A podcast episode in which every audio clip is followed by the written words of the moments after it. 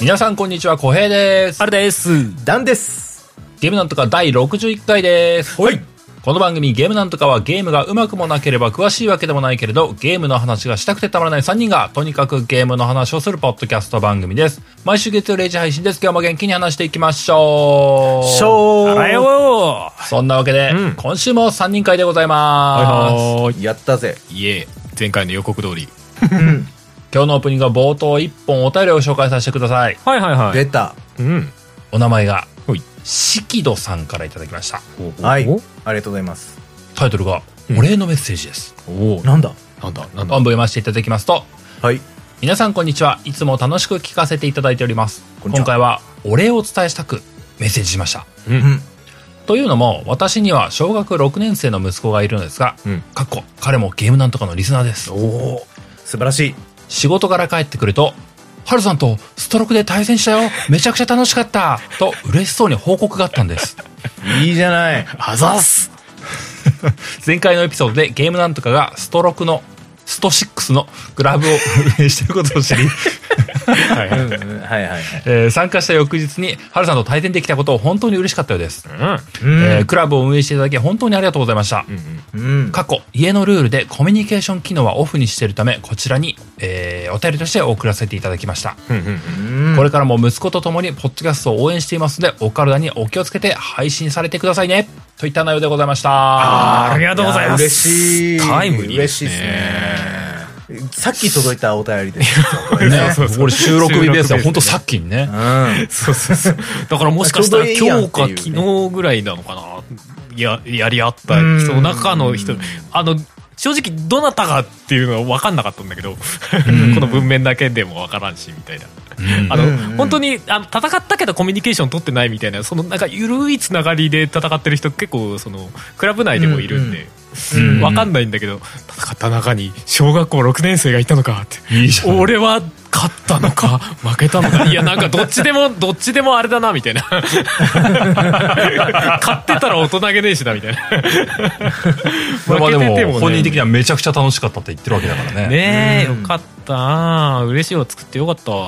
本当ですよ。うんだいぶ増えましたよね。僕が知ってる限りでは50人いった かマ、ジそうぐらいでしたけ今ど。日50人超えてましたねマジ、ねええー、だってこの間やった時30何歩って言ってそうたよ、ね、先週の30って言ってるから一週どん間どんで増えてます から、今。マジでと思ってありがとうございますすごいっすよ盛況でありがとうございますねえ。ハルさんもランクが確かゴールドでしたっけいやプラチナですもうあ、プラチナか。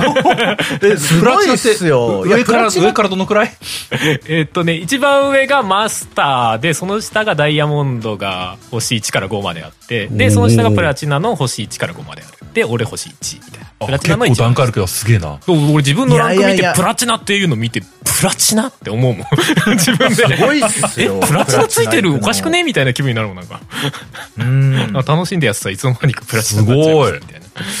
う感んじですこのままね、あの、クラシック操作モードに移行していただいて、で、あの買っていただいていや、ー各ゲーマー春として。いやーもやっうぱあのそういビうことジターモダン格ゲー初心者勢をずっと貫きたい所存です ダルシム使いというなんかもう などう考えても変な人だよね 初心者でダルシム使っててモダンでプラチナにいるっていうの何なんだこの人みたいなすごいじゃんでもなんか面白いなあいやでもね確かにねでももうあの、プラチナ帯でもちょこちょこモダン操作使ってる人見かけるんでうんだからやっぱりそのあのモダン操作でもそのぐらいのランク帯までいける人はいけるって感じっぽいでうすね、うんんそこそこ、うんうんやっぱ極極めていくとやはりこうそのクラシックの方が強くなりがちってことなのかなまあ、手数がやっぱり多いというか種種類がねそうですそうね。種類がバリエーションが違うのかそうそうそ技うの選択肢というかんそうかそうか通常攻撃もやっぱうん。数が違うので出せる数がうんやっぱその辺の違いは出てきちゃうっぽいですよねなあとるほ一どな発一発のその攻撃力も8割ぐらいに下げられちゃってるんで、もそうかそうか火力も違うのそうかですね通常攻撃は同じなんだけどうん。あの必殺技とねその、うんアシストコンボっていう簡単にコンボが出るよってやつに関しては 8, あー8割の攻撃力なんでねなるほどなるほどうんそうそうそう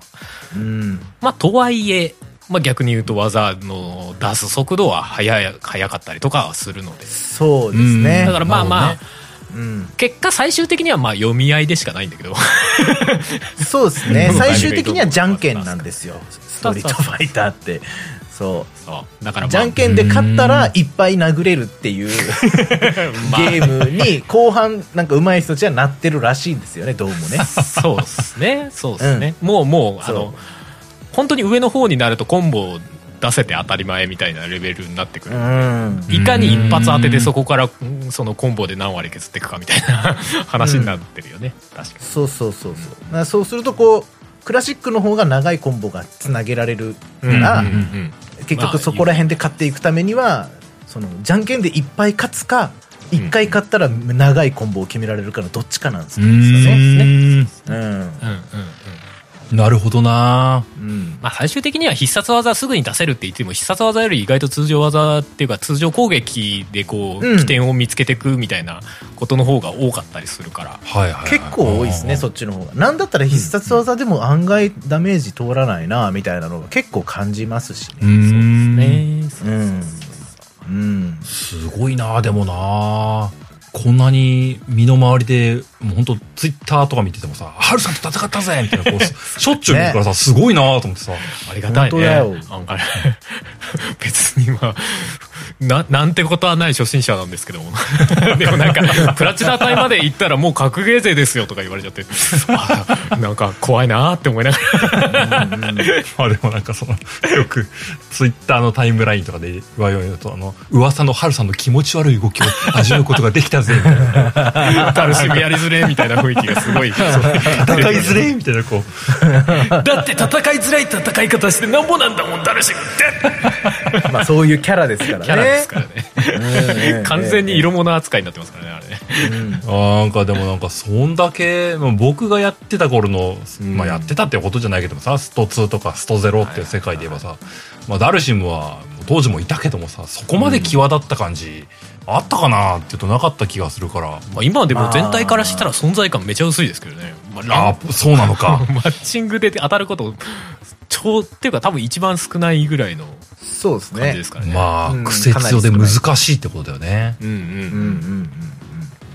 まあでも少ない分こう対策されづらいみたいなところがあるからねうんそういうことよねそうですうねんダルシムと戦い慣れてる人とたか戦い慣れてないで割と初見みたいな人との対応の差が全然違って笑っちゃう、うーんもうは完全にはまっちゃいますからあはめられちゃうそううんそうですね、うんずーっと画面端でこう手足がギュンギュン伸びてきてう飛ぼうと思ってもこう火の玉が飛んでるみたいなそこに自分から突っ込んでいくみたいなこう画面全体で見た時の制圧力がすごいんですよダルシムはあはあはあはあそうまあテレポートもあるもんねそうだそようねどこに行ってもダルシムがいるみたいな感じになっちゃうからえ でもその話だけ聞くとさダルシムすごい強く聞こえるけどでも逆に言うと一発の隙がすげえでかいんでもう一発外すともそううねカウンターでボコボコに殴られるみたいな伸びた手にもあの逆にあのあのダメージ判定あるんでああなるほど当たるのかのそう伸びた手に波動拳当たるとダルシム食らっちゃうんですよねなるほどなるほどなんなら伸びた手弱パンで落とされることありますからねそうそうそうそうそう あいたっつって、俺強パンチが弱パンで落とされたよみたいなそう隙も多いっていうことになっちゃうなるほどねねうんうん一発のミスがだいぶ大きいとまあでそんな感じでこうモダン操作っていうので、うんまあかなり今すごい、まあ、前回前々ん前々回かなもう、うんうんそのストリートファイターのことについてなんか僕とハルさんとで、うんうんなんややんのやの言ってましたけど、はうんつい先日ですね、うんあのまあ、収録日ベースで言うとおおとといになるのかな、うんうんあのーまあ、CR カップっていううんうん e スポーツチームが主催するその、うんストリートファイター6の大会みたいなのがあって、うんうんうんで僕の推しのあの配信者さんたちとかもそれに参加してたんで、うんうんうんあのいわゆるこうレチームを組んでチーム戦でやるやつだったんですけど、うんまあ、あのかの有名な梅原大吾氏も、はいはいはいはい、えー一つのチームの大将としていて、うんうんまあ、その梅原さんも筆頭にあのいわゆるこうプロプロかプロ格ゲーマーたちがうんコーチ陣になったり対象格でいたりとかして、うん初心者とか中堅ぐらいの人たちがこう配信者としてこうやってる人たちがこうそこにそのチームの一員として参加してチーム戦をやるみたいな感じだったんですよね。うんうんうんでその中でもやっぱりその VTuber の方とか、うまんあ、うん普通に顔出ししてる配信者の方でも今まで格ゲー全然やったことがないですみたいな人がうんうんモダン操作でまあ一丁前にっていうか一丁前どこ ろかめちゃくちゃ強くなってるみたいなそれこそプラチナ隊だダイヤ隊だみたいなところの人たちと、えー対等に戦えてるみたいなところを僕はまあそのずーっと追いかけていったんですけど。 うんその大会当日、まあ、泣き晴らしました ね。もう勝つ、勝つ負けるとかじゃなくて、もう練習通りに技が出てることの素晴らしさみたいな。頑張ったんだねなるほどなるほもどう一喜一憂しているメンバーたちのギャーうわーとかっていうのも聞きながら、もう、すごい感無量になっちゃって、うんはあはあはあまあ僕の推しの配信者さんはまあ全部負けたんですけど、結局ね。だけど、その内容がやっぱめちゃくちゃいいんですよね。うーんそう、1戦やって、そのなんか2戦選手、日本選手したら勝ちみたいな戦いをずっと繰り返していくんですけど、1戦やって勝っても負けても1回戻ってきて、セコンドとこう戦略話し合うみたいなはいタはいはいはいーンがあるんですけど、へー相手は、あの、結構こっちの、この攻撃を警戒してジャンプしてくるから逆にこっちはこうしましょうみたいなことを言ってるんですけど、こへー。の人、最初、格ゲー初心者だから、専門用語の何も分かってない状態からなのに、今のこの短い、あのーその、助言だけで、分かりましたって言って、その次勝つみたいなところとか えー、なるほど。 そうできてる大逆転できてるみたいなするみたえいな。そうーアドバイスできてるよえーここで垂直飛びできてるよとかっすね。 いい投げ、いい投げ入ったみたいなとか、こうもう僕ももう、うーって手に汗握りながら、どここはこらえてもうみたいなね。どっちのチームも応援してるから、もう、もう、うーんってなりながらね、もう、 見てるわけです。はいはいはい。で、まあ、そのプロゲーマーさんたちもすごいし、配信者さんたちも、まあ、いまあ、い1週間ないかな、まあ、4日、5日ぐらいかけて、ずーっと練習してて、で、その中でこう、頑張ってらっしゃると。でも、まあ、最終的に優勝したのは、その、やっぱり梅原大吾率いる、うんあの、ビーストチルドレン。えー、第5ザ・ビーストっていうね、そう、あのーほうほう名前で梅原さんがやってたんですけど、だからビースト・チルドレンっていうチーム名でやってたんですけど、そのへービースト・チルドレンがまあ優勝したんですけど、うんうんその、 まあ、いわゆる先方中堅、じあ先方時報中堅副将大将っていう5人チームでそれぞれ1人ずつ当たっていっていくやるんですけど、うん最後の梅原さん大将戦で決着がつかないとその勝敗がわからないっていうところまで行って、まあ、要は2-2で、そうどっちのチームも勝って、まあ、対象で勝った方が勝ちっていう状態まみで。たいな、じょそう、状況まで行って、うん。で、そ、れ、あのー、3本選手だったんですよね。うん。うんうん3本先にほ取った方が勝ちっていうね、い1対1の戦いの中で。でうん、 2本先に取られちゃうんですよ、うん梅原さんが。おーおー、で、しかも、ダルシムにね、ダルシムに。そう、ダルシム梅原がやられて梅原さんは剣ですよ、剣。そう、剣対ダルシムなんですよ。まあ、それでまあ、先に2本取られ て、結構な勢いで相手が強いんですよ。おーでそれでまあ、その3本目、どっちが取るかっていう時に1セット向こうに取られて、うん、もう応援してるそのチルドレンのえ人たちもみんな最初のうちは、ビースト、ビースト、いけ、ビースト、ああ、今のはしょうがないとかって言ってたのが、どんどんどんどん口数が少なくなって いってもうどんどん最後のほんだったらまあ終わってない。まだ終わってあーみたいな。そうそうそう。ああ、みたいな。ああ、でも本当にもうダメージが、もう削り切れても HP がもう黄色になって、ほとんおどー線みたいまあなピンチ状態になったところから、おー全部まくり上げて、もう全部もうそのまま持ってって勝つんですよ。梅原さんが。排水のめち陣ゃからめのちゃです。強かった。すごかった。もう、それで、うわーって僕もなってですね、すごいってなって、もうそんなんなっちゃったら、それはもう、ストリートファイター6もうちょっと、えー今ちょっとうわみやろうと思ってこう、うーんっつって僕のチュンリーで、うーんってやるんだけど、ランクマッチに入ってもすぐ落とされるし、 すごい、あーすぐなんかエラーがカねク。カクになっちゃうし、なんだこれはと思って、ストリートファイター6ランクマッチ、えー繋がらないとかって検索したら、うん今同説がやばいことになっ てて、サーバーに負荷がかかりすぎてるみたいな。 ダンさんと同じで えーね。みたたいなみんな遊び始めたんだね。そうああーでもそうだよなってなるほどね燃えるよなみたいなでそりゃそうかだから今最近剣がめっちゃ多いんだみたい なね剣剣確かにね多い気がするんだよ実際梅原さんの剣見てみんな燃えたんだろうねへえ。いやーもう本当に素晴らしい大会でうんうんであのーそのそこに参加しているプロの方々も梅原さん自身も言ってたんだけど、うんその配信者参加した方々がこんなに真面目にやってくれると思ってなかったってうん言っててうーん。あの、最初の梅原さんひどいんですから、参加した人たちの名前を覚えないんですよ。ほうほう。同じチームのチルドレンたちの名前を。かなり有名な、超、あのはい超トップの配信者たちが集まってきてるのに、おうおう。一切知らないし、その人たちのことを。うんうん。キャラ名で言うんですよ。その、あの、ルークの人、ルーク作ってる人、みたいな感じで言うんですよ。自分のチームの人を。めちゃくちゃらしいなる。そうへー本当でもね梅原さんらしいんですよ、うんでその他のよ自分以外の4人のうちそのみんな最初実力見るじゃないですか、うんそしたらうんまあ 3, あの3人はそこそこ強いですねって言ってで残り1人の人がいやおまあ強くはないですねってそこぐらいはきっぱりはっきり言っちゃう人なんですよねへー。うんそうだから別に興味がないことに対しては全然その関心をこう出さないしその、うんうん人見知りも結構激しい方なんで、うんうんその仲良くなったらわーっと喋るタイプなんですけど、うんそれがどんどんどんどん打ち解けていってうん。最後優勝して最後のインタビューのところで、うん正直皆さんお忙しい方々なんで、うんこんなに真面目にやってくれるとは思わなかったから真面目に練習してくれてるのをこう見るにつれて、うん絶対に自分は負けられないっていう思いがすごく強くなったっていう最後のインタビューでおっしゃってて。うーんまあそのガチ感がすごいんですよね最後そのダルシム戦でそのさっき僕が言った激戦をやったんですけど、そのインターバルの1分とかの間にその、うんトップの日本トップのダルシム使いの人みたいなそのプロプレイヤーの人にアドバイス30秒聞きに行くみたいなそれぐらいそのいろんな人のつてを使ってそのアドバイス聞きに行って絶対勝ちに行ってやるみ たいなそういうそのガチですなそうそうそうその格ゲーマーすでに格ゲー界にいた人たちからしてもうん意外性のあって、しかも反響の大きい大会だったし素人の僕らからしても、うんあこんなにモダンでなんか一緒に戦えるんだっていうのもあるし、うんこんなになんか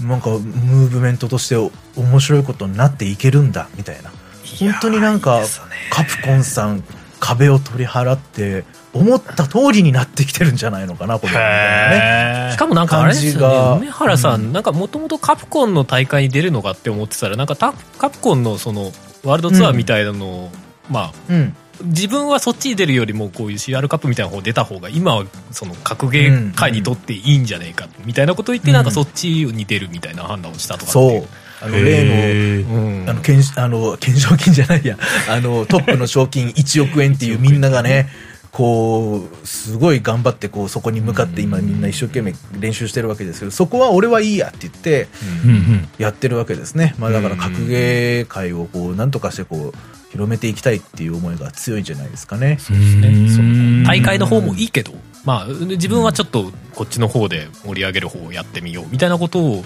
思ってやって最後自分がこうがっつり全部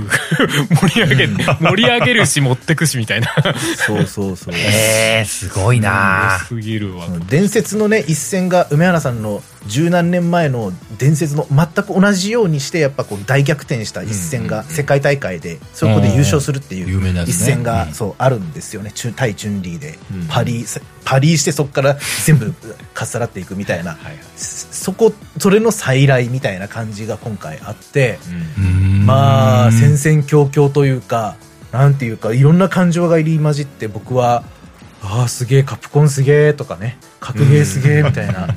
気持ちに本当に今なっててだからまあそこの中の本当にまあ一旦も一旦なんだろうけどそのゲームなんとかクラブが 盛り上がってきてるっていうのもそあのるかもね波の中の一つというか、まあそうだね。そうそだれはねそうだね。この番組で周知しといてあれですよ CR カップを見てストロークいやスト6始めようかなって思った人はこうじゃあついてだからゲームなんとか入っとくかみたいな人も結構いるかもしれないですね普通にねうん、おーいやもう本当にすごいですよ僕が知る限り CR カップのあの影響でん1万本はプラスで売れて ます、いや、今のご時世1万本売れるってやばいよね。うん、格ゲーがねそうそうそうそうそう。そプれだラけスので1ね。万本は売れてますそのある情報筋による と大した情報筋まあ、はないですけど、おお大まかな数字でね。うん、へーまあそんな感じで、まあもしね、興味が出た方は、いやうん、ちょっとなんか敷居が高いなとか、初めてだからよくわかんないなって思ってるかもしれないですけど、うんまあモダン操作で気持ちよく楽しくプレイできるので、おすすめかなと思いますうん。まあね。単純に CR カップ見てるだけでも面白いかもなって思う。面白かった。自分的には結構それこそシックスト6やる前にねあの、うん結構格ゲーの大会とか見てこううん動画を見て楽しんでたみたいなのも、まあ前例としてあったからみたいなのもあったかもしれないからうん割と見てるだけでも楽しいし、そこから楽しさを分かってって格ゲー実際入ってみるとあこういう駆け引きがあんだみたいなのを自分の手でできるっていうのはううんうんん。うんすげえ楽しいだろうなと思いまして、まあそうだよね、うん単純に見るだけでも楽しい気もするけども、うんうん触ってみて勘どころが分かるとより見方がたのあの詳しくなるというかねそうだね俺コンボ出せたわみたいなクリティカルアーツで 逆転で勝ったわとかね凄さがわかるとかね、まあっていうのはやっ確かになぱありますね。うんうんううんん。まあ現状僕なんかというと確かにあの単語が分かんないもんな用語が、まあそうだろうね確かにね、うんそそうねの辺を多分動画見たりだったりとかね自分で触ってって、うんあのうんうんうん興味を持って知っていくとよりっていうのが多分一気に加速するんだろうなっていうのはなんか聞いてると思うよな、だねなんかね触らないとことにはなんかねその自分の中のハードルが解けないというかねうん、うん。うん。なるほどなまあでも、はいまあ僕は触ってない身ではあるけどもな、うんそのまあこの散々何度も言ってるそのカプコンすげえの中の枠組みで なんかほんとそのストリートファイターが、まあ、もちろんねスト4とかスト5の時もなんかうんしっかりやってるんだなって思ってはために見てたけども、ん6はなんかまたちょっと違ちうょっとよ異ね異次元の動き方してるよねそうねそれは本当思うわうん。うんうんうんうん。すごいな面白そうだねまあ大きいところでいや本当にモダンを入れたことっていうのはいろんな意味で大きいでしょうねまあその話題にもなるっていうところでもあるだろうし実際にその初心者層というかねうんうんみたいなところも取り入れるきっかけにもなってるしいいことずくめなうんうん全体としてはいいことずくめな感じはしますけどねそうだね、いやーまあオープニングこんなところかなはーい。おお話してますねこんなところかなはーい。まあ今度僕のゼルダ話もちょっとさせてもらえればなと思いますけどもね。あそうですまた今度ね、ってあたりでね。はいはいまあ今日の本編はですね、うんまあタイトルに書いてるんで、まあお察しの取りかとは思いますけども、今日は戦場の風雅2の話をしようと思いますよ。ありましたほね。来ましたね。まあ、以前にね、サイバーコネクト2のうん松山社長、タッシーさんをお呼びして、戦場の風雅の紹介をしてもらったっていう回がありましたけどもね。うん。まあ、今回は僕ら3人で、プレイをしての話をしてみようかなと思っていますよ。はい。はい。まあ、なので、まあ、どうだろうな、その、今日そんなにネタバレバリバリしてこうっていう話はならないと思ってはいるんですけども、まあ、うんひょっとしたらちょろっと含まれるかもな、ぐらいの感じではあると思うんでね。うん。うん。うんまあ、今プレイ中とかね、これから遊ぼうって方は、まあ、遊び終わった後に聞いてもらえればちょうどいいかなとも思いますし、まあ、ただ、そのネタバレ、ここはネタバレだよっていう前置きはどっかでしようかなとは思うんでね。はいはい。はい。まあ、それより前のところはネタバレっぽい部分ではない部分、ところについては、まあ、フラットに聞いてもらってもいいかなと思ったりもします。はい。まあ、というわけで早速本編入っていこうかと思います。ははーい。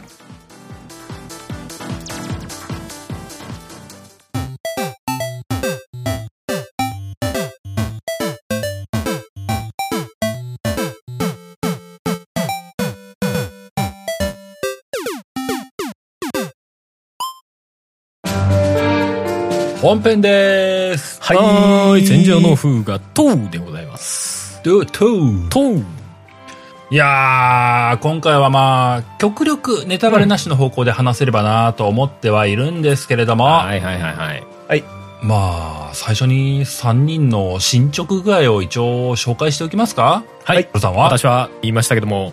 えー、クリア済み、かっこ、1.5周してクリア済みでございます。おーなるほど。 1.5周。はい。最初1周したらトゥルエンドにたどり着かず、1.5周うで半周やり直しまして、あー、なるほどね。便利、便利機能が。あの、うんトゥルエンドまでたどり着いて、クリアと思ってやめてる次第でございますなるほどなるダンさんはえー私はですね、ただいま、第9章の、えー冒頭に入ったところでございます。 9章ね9章ですか最後すごくはい 12? だから前回と同じ少数だって話ですよね12か11、だからまあうん本当になんかこう、きな臭くなってきたところというか。 めちゃいいところじゃないですか。ええそうだね割に向けてあのー、そうなんですよ。あれこそれ、の章こっから、その章だよそのお章みたいな。お、こっから、おみたいなところで。そまのあチャプター超さ大っ事き、さっきまでそれやってたんですけど、間に合わなかったですね。ごめんなさい。いあららら意外とでも、ええ前作よりも、やっぱりボリューム的にもある感じや、そうなんですよ。そうだねまあ、後でまた話しますけど、やっぱこう、い一回の一章あたりのそのボリュームがちょっと見誤ったなと思ってて。 今日の、そなう、るほど今日の収録に向けて僕プレイしてたんですけど、あれあ、なんか、わーみたいな感じになっちゃったんですよ。ごめんなさいっていうまあ、俺ももう全然1.5周で30時間前にも行ってたかもしれないけど、かかってるんで、うんまあ前作よりもやっぱりそれこそ1.5倍ぐらいのボリュームはありそうな感じですよね。うんそうだね、うんなんか僕の記憶だとなんかそのダンさんが今いるそこからが思ったより長かった印象なんだよあ、わかるわかる。そうなんや。まあでも確かに、その一生あたりのかかる時間がどんどんどんどんやっぱ長くなってってるしうんうんうんう、んまあストーリーも複雑になってってるし、うんうん敵も強くなってますからね。うんうんですうんあの、ルルートもいろいろあるような感じでしたからね。その、ね後半になればなるほど、やっぱりうんうん1ステージ、1章に時間かかってる印象はありましたね。うん。そうねあでも一つ納得がいかないところが、うん全何々然中身中身に関係ない話なんで先にしちゃいますけど、うんあの僕まあねあの前回と同じであの XBOX ゲームパスはい。はいでやらせてもらってるんですよね、で僕のプレイの仕方が悪いのかなんとも言えないですけど、そのゲームパス見ると、あのーそのタイトルのうんところに入ったらこれタイトルによってちょっと微妙に載ってる情報が違ったりするんですけど、うん大体こうメインストーリーだけやった場合はこれぐらい時間かかってみたいなで、あのーメインストーリープラスアルファこれぐらいやったらこんぐらい時間がかかってとか、で、完璧に全部の要素を汲み取ろうと思ったらこれぐらいの時間がかかりますよ、みたいなうん目安が書いてあるんですよ。うんこれ多分、まあ、あの、各、なんだろうね、あの、ユーザーたちの多分、なんかこう、一つの統計かな。統計だったりとかすると思うんですけど、うんうんそのメインストーリーの時間よりも全然やってるんですよね。うんなんか少なくねえか、これみたいな数字。そうそうそうそう。だから僕それ見て、あ、これぐらいでいけるやんと思ったんですよね。それが確かね、19時間ぐらいだったんですよ。ほうほうほう Xbox ゲーあム、ーあ Xbox のやつで乗ってる分にはね。うんうだんから僕がなんか、のんびりプレイしすぎてんのかなーってなんか思っちゃってるんですけど、うんどーうなんだろうなーっていうね。まあだ結か構ら、駆け足で、その1回目のエンディング見るみたいな勢いだったら、そんぐらいでいけるのかな。なのかなちなみにどう僕なんだろうか一周15時間ぐらいで終わったなあ、では結構早めですね。え、うん本当に早くない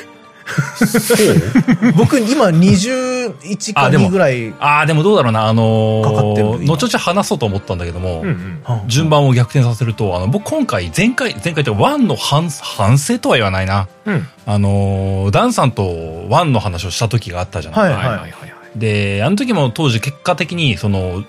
各チャプターのそのすごろくみたいなマス目で、うん全部危険な道を選んだみたいな話をしたじゃないあーはいはいはいはいうんうんでで、あの時、あの、なんか簡単だったなというふうな感触は僕もあったの、ダンさんも言ってたけうんど、うんうんうん僕そこを、なんか、セルフで解消しようと思って、今回全部安全な道選んでるんですよ。ああ、一発目がレね、ベル上がんないようにしたってことね、逆に言うと。そうそうそうそうああ、なるほどさね。最小経験値と最小バトル回数で挑もうっていううんうんはいはいはいはことをしたから、ちょっと短く終わったかもしれんとは思ってあるかもね。い。なるほどね。僕は未だにやっぱこう一番難易度高いところ行っちゃう感じにしてますから、る。もしかしたらそこ。この差があるのあるかもしれない。うんうんうん俺はどちらかといえば、そのルート選択に関してはあれだわ。あの、適宜上げたり下げたり難易度しながらやってへーた。なるほどそこもちょっと戦略っへーぽい感じで。。なんか綺麗に分かれた感じですね そうやだね。 そこもせんゲーム的な戦略として味わいながら、こう、道を変えたりしななるほがどらね。やっはてたの。うんあはあはあはなるほどね。ちなみにで言っておくと僕はあのに結果2周をしましたね。らしいですねあ。はーい。 2週でどんぐらいかかりました2周で30時間ぐらい。あ、じゃあ割と2週目も同じぐらい時間かかってあの、2周目は本当その強くてニューゲーム状態だったので、うんうんうんうん。もうあのうん、蹂躙する形でね、もうオラオラっつって言ったからね。あでもなんでもか同じぐらいの時間だったんですかうん。うーんでもなんかあれでしょなるほど2周目しか行けない選択肢があそうそうそううん選択肢というかルートがあ二周目るでしか、そうそうそう、あの、あのとんでもねえやつ出てきたりしてる。な、なにこの強さみたいな。へえ俺2周目やってねえからそこわかんねえんだよな確かにななるほど2周目は2周目で意外と違った味わいがありましたで。うんううんんうんうんちょっとじゃまああもう早速ですけど、そうだね。そこの話ですよ。そこのあ話。のーいや僕が、その、いやあの、いや、だから前作1と比べて、はいはいはいはうんうんあの、いろんな変わってるところあるじゃないですうか。んうんうんまあ基本は一緒だけど、結構こう、かゆいところに手が届くようになってるというか、はいあ、なるほど、前作のなんかこう、こういう部分をここをこう変えてきたか、みたいなところの、一つの大きな要素として、あの、飛行船システムがあるじゃないですあか。ったうんうんね、うんうんこれいいなーと思ってるんですよね、僕ね。飛行船システムとはあ、そう。飛行船システムとはその前作まあ今、小平さんがおっしゃってくださったようにですね、うんあうんの、すごろくの目をこう通るようにして、まあ、すごろくといってもサイコロは振らないんですが、えー一マスずつ、こう、戦車が、こう、道をこう、ルートを辿っていく、うー形になるんですけれども、うんううんんうん。えーそのルートというのが前作でも一応分かれていて、うんこう、二股になってたり、三つ股になってたりとかして、こっちの道は危険な道、こっちの道は普通の道、こっちの道はまあ安全な道っていう、みたいな感じで、こう、うんううんうんんこっちの道に行くと敵は少ないけど得られるアイテムも少ない。うん。こっちの道に行くと敵は多いけど得られるアイテムも多いみたいな。うんまあ、リスクリターンの管理ができるような形になっているシステムだったんですが、うんうん。で、今作ではそれにプラスアルファして、こう飛行船がこう立ち寄ってくれるマスっていうのがあって、あるうんうねんで、そこに行くと、飛行船呼びますかって聞かれて、飛行船呼ぶといろんなサービスを受けられると。で、ショップで物を買ったりとか売ったりとかもできるし、その、空いた、こう、マスのところに、こう、HP 回復のやつを置いてくれたりとうんか、うんうん。ね、SP 回復のやつを置けるようになってくれたりとか。うんで、一番の目玉が、あの、他のマスに飛ぶことができるっていう。うんことルなーんですトよねが変わるっていうかね。そう。で、そうしないといけない場所もあったりとか、もしくは、さっきはここ、危険な道を進んでいったけど、普通の道の方もす一回戻って行きたいなっていうことができるような部分があるっていうことなんですよね。うんうんうん。そうだね。それはね、まあ、僕は僕としては、なんか、危険な道必ず行くってもう僕なんかもう性質上なんか決めちゃってる んで、うん うんうん。もう目先の楽しい戦いをしたいんですよ、僕は。目先のね。人がしたいんだよねそう、目先、目の前にいる強い敵と戦いたいんですよね。だからどうしても、やっぱり最初は危険な道から行っちゃうんですよ。うんで、くー強いぜーとかって思いながらやって、で、その後、はいはいスーッとこう、ま、あの、普通の道行って、なんかこう、うんうんまあ、取り逃したアイテムとか取れて、あ、いいじゃんみたいな気持ちになってるんですけど、そんな中で、黄色い道があるんですよね、黄色い道。そこはあの、その飛行船で行かないといけない道なんですけど、うんうんうんそうだね。あの、僕が今プレイしてる限りでは、その飛行船でそこに行けないんですよ。うんうん一、回クリアしたら行けるかもね、みたいなことが書いてあるんですけど、じゃあ2周目やった小平さんに聞きますが、うん。行けるようになってるんですかじゃあ2周目は。なってるよ。2周目からはいけますよ、そうあかそれがとんでもねえ敵が出てくるところなんですね。そこ。うん。あのー強くてニューゲーム状態で始めると、あのー、ほうんんそれこそ前半のチャプターなんてもう、うん、ワ雑ン魚パン的なはわけ本当に、本当に雑魚なのよ。ほんほんとワンパンの世界なのよ。ボタン連打でこう、普通の攻撃で敵が蹴散らしていくみたいなう感んじ。そううそんう、サーンあの、そう、通常火力が低いカエル君の全体攻撃とかでこう蹂躙できたりするんですよ。それはそうわだ。ははははとか言ってね、こう突破して消えるんだけども、飛行船ルートを選ぶと、その、まあ、適正レベル級というか、うんうん適正レベルちょい上なんじゃないですかみたいな。うーん。あのー、なんか別に裏ボスが出てくるとかっていうわけではなかったんだけども、うん。うん、これは、うん、油断すると死ぬっていうのが出てくるんだよね。へえ。ほどそれで結構、うん、2周目だけども歯応えある戦いがあるなとはいはい思ってたね。なるほどね。ゲーム的にかなりこう、うん死闘感がちゃんと味わえるというかより味わえるような感じになってるわけだ結構、うん、2周目だけど、ここ自利品なルートですねっていうぐらいの連戦を強いられたりしたからね。なるほど。なんならマナガルーム使っちゃおうかなみたいな。そこいまでや、かうな、ん。いや、うん、まあ、それはもう、なんか、なんかこう、封印してる戦いというかもうメンタルの問題しかないと思うから。確かい や打たんって決めたら打たないからさ、あれうん確かに。うんうんうんうんうん。まあでもまあ、全然、あの、もう、え、もう、かったるいから、まあ、だから打っちゃうっていうのも、まあ、あり得るレベルの敵ではあったな、確かに。それは思う。なるほどね。うんいやだからああやってこうまざまざと違うルートを見せつけられると、うん、なんか2周目やりたくなっちゃうなみたいなそんな気持ちにこうなりながらまだ今のところこう指を加えて見てるしかできないみたいな状況なんで、まあまあまあそうねそうね確かにね、まあでも現実、うまあ、2周目をやる上で、ここもやってみようっていう要素には十分なったから、そこはすごいいい要素だったなと思ったね。ううんまあ露骨に2周目をやるとまあこういうものがありますよっていうのを先に提示してくれるパターンだよねなんかよくさ、うんそうそうそう2周目始めるときにこういうものがありますよって言ってくれるのはあるけど1周目やってる段階でもう2周目の要素を見せちゃうって、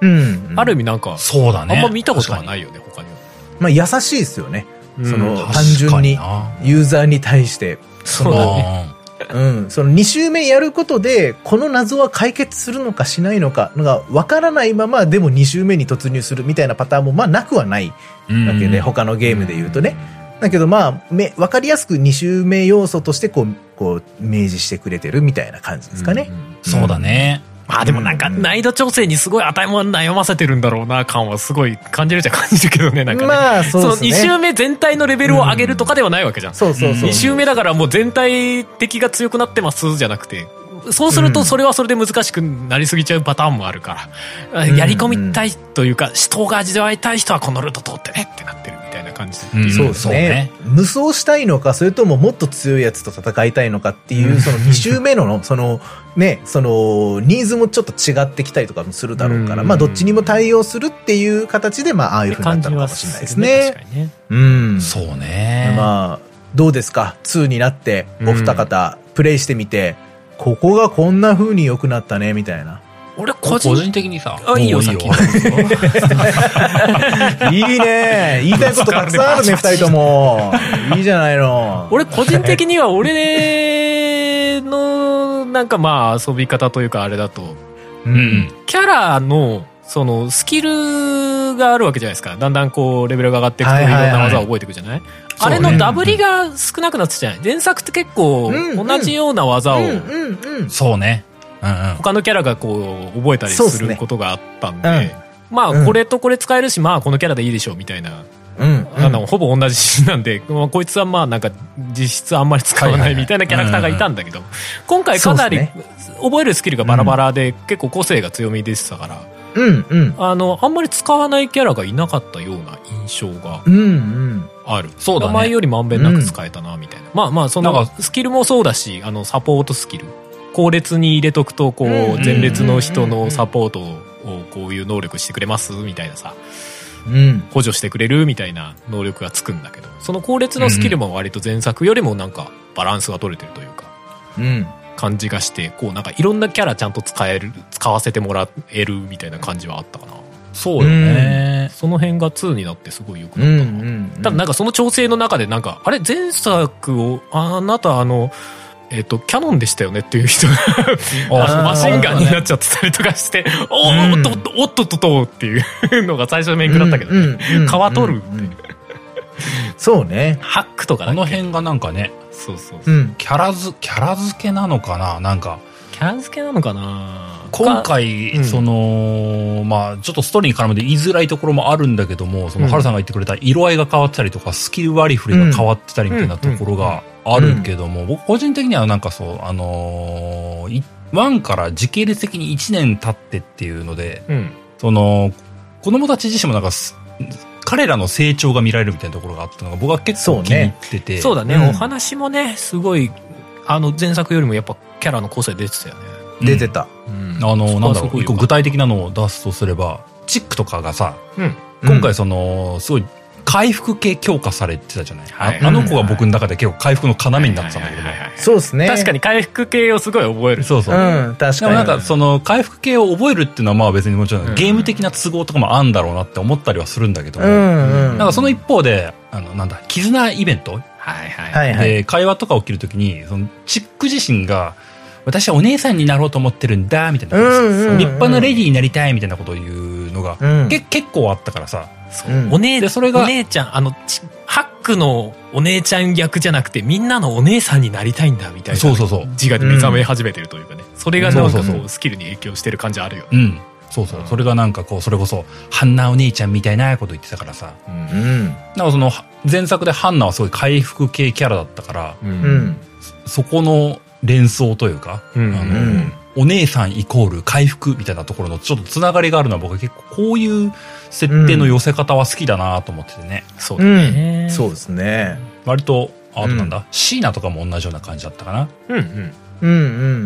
んなんかシーナとかは前作だとちょっと引っ込み思案感が強いというかさ、うんううんんそうですねちょっと影が強く出てた子だったけども、割と今作明るくなってたじゃないちょっとそうですね社結交構性がねはいはい。そうポジティブな感じになんなんだろうね髪型変わったしな髪 が髪型は割と変わってる人多いんじゃないでも服装は大きく変わったよねうんうん、なんかね、あのーちょっと軽やかな感じになったというか。うん、うんなんかね、うんアクかティブな感じなんですよねそうなんです実際僕まだ途中だけど、めっちゃ強えと思いながら使ってます。あのさ、シーナがさ、最初からだっけ割と最初の方からさ、がっつりなんか全体魔法みたいなの使えな かった。そうそうそうそう、あのー、アースクエイクが使えて、お前タイタンかよみたいな思いなが ら、そうなの。お前召喚獣かみたいな。前作はさ、確か魔法だったっけななんか、あんまり魔法初版から使ってるイメージなかったんだけど。でもなんか前作ので吹っ切れたというか、使っていいんだみたいな感じになっそてうそうそう最初から魔法使えるのかなみたいなのあったよね。そこのなんかね、あのーまあ、若干自分の脳内補正もあるけどもさ、呪術に対してポジティブになってる感があるんだよね。そうそうそうそうそうそう。だから、そうだねそれを表に出しちゃいけないみたいな環境にずっといて、うん自分をさらけ出せないみたいなところからこう解放されていく1だったのが、うんまあ、うん2になってからかなりそこがこう、頼もしくなったというか、めちゃくちゃ強えと思い ながらみんなシーナが、一年シーナが炎上デバフをかけてるみ たいな。そうそうみたいな。 全体攻撃のね、そう。もうすげえ頼りになそれるとはあ思るって。なそうそう。うんなんかそういうのが、その、まあ、それこそあの前回松山社長呼んで言われたことに通ずるというかさ、ワンやっててよかったな感にあったというかさ。いや、そこはね、めちゃくちゃでかいっすね。うん。いや、もう僕実況動画の中でもお話、最後お話ししましたけど、やっぱ1やった方がいいってやっぱすっごい思いましたね。うんそうだね単純に攻略の面で言っても、その、結構イベンイベント戦というかボス戦で、まあ、会話するっていうターンがあるじゃないですか。あったね。ある程れは度ダメージを与えた後に、会話で、ちょっとその後の戦闘の流れがちょっと変わっていくみたいな、そういうシステムがあブるレんイでクすチけャンスどみたい、なやつね。そうそうそうそうそうそう。だからそれが、その前作をやってると、よりこう、明確にこう、攻略しやすくなってたりだとか、するし、その、それが全くわからない状態だと、なんかどっち選んでもさほど変わらないように見えたりとかもまあなくはないので、うんうんうん。まあなのでやっぱそう考えると、まあ今おっしゃったような、そのそれぞれがこうどう成長して子供たちが変わってってるのかうんっていうのもそうだし、その単純に戦闘面でも結構印象変わってくるというか、こう操作感も変わってくるっていうところもあるんで、やっぱワンはね、まあ15時間ぐらいで終わるんでね、ぜひやってほしいですね。うん 割となんかこう、1で出されてた設定を2でちゃんと活かすっていうような段階みたいな感じはしたよね、2はやっぱそうですねそうね。いや、それは本当ある。個人的にワッパとか、ワンだとそんなに印象正直なかったんだけど、2で結構そういいワッパめっちゃいいポジションとやつだったよねめっちゃいいめちゃ好きになっちゃったんだけど、 いや、本当本当。正直、その、おワッパ結構、まあ、後半というか、まあ、中盤以降だったじゃないですか、前作うんで。前作でね。うん。うんで、その割には、私がリーダーだよ。みたそう、いな感私じがでリーダーだよっ出てきて。て、みんな言うこと聞けみたいな、うざー そうそうっていう感じではあったよなんね。か、それ、なんか頼れるところもないし、そうななんだよんかこう、ね名前もワッパ、コワッパみたいな感じだし、みたいなね。お調子者なのかなみたいなね。正直スキルも結構独りよがりだし、みたいなね、 感じがあったんだけど、やっぱ今作では結構こうストーリー上の中で、本当になんか、一回り大きくなって、ねえみんなのために一肌脱いでる感じが結構あっそうて、そうでしかもスキルもちょっとそれに関連したようなスキルがついてたりするじゃないいや、いいそうねんですよ、ねワッパの、なんだっけ、なんかちょっとスキル名忘れたけど、あの、落ち込みを解除するあのスキルね。そう最高に良かったね、あれね。そう落ち込み解除もあるいやマジ助しかるその後列に配置するスキルだとその友情ポイントがたまりやすいあーそうだね。そうだね大体みんなだからワッパと仲良くなりがちみたいなところある んですよね。あーそうそうそう。っていうか、うんワンパは常うんうん。にワッパ確かそう。登場した瞬間全員とそうそうそうそう。レベル2まで上がってたよね。そうそうそう上がってたななんか上げなきゃいけないみたいな雰囲気だったっけね。確か。いや、だったっけいや、なんか、上がってたんだ。最初っからなんかもうみんな持ってたんだ。レベル2になってて、うんうんうんワッパの後に入ってきた、バニラ以外は全員2になってんで、ワッパは。あ、そっか、バニラか。そっかそっかそっそうか、バニラは、は、うん、初めて会うからね。うんうんうん。でもだからすごい、あの、ワッパー登場シーンのそのストーリー的なこう、ポジションもすごいいい、いい感じだし、うんうんうんなんかすごい優遇されてて、こいつ強キャラ、強キャラになってるなって感じだっうん。そうね。うん。あ、やべえ、こいつ誰も友情ポイント上げてなかったわ、と思ったらワッパがいたわ。とりあえず入れとけ、みたいなのあるよね。あるあるあるある。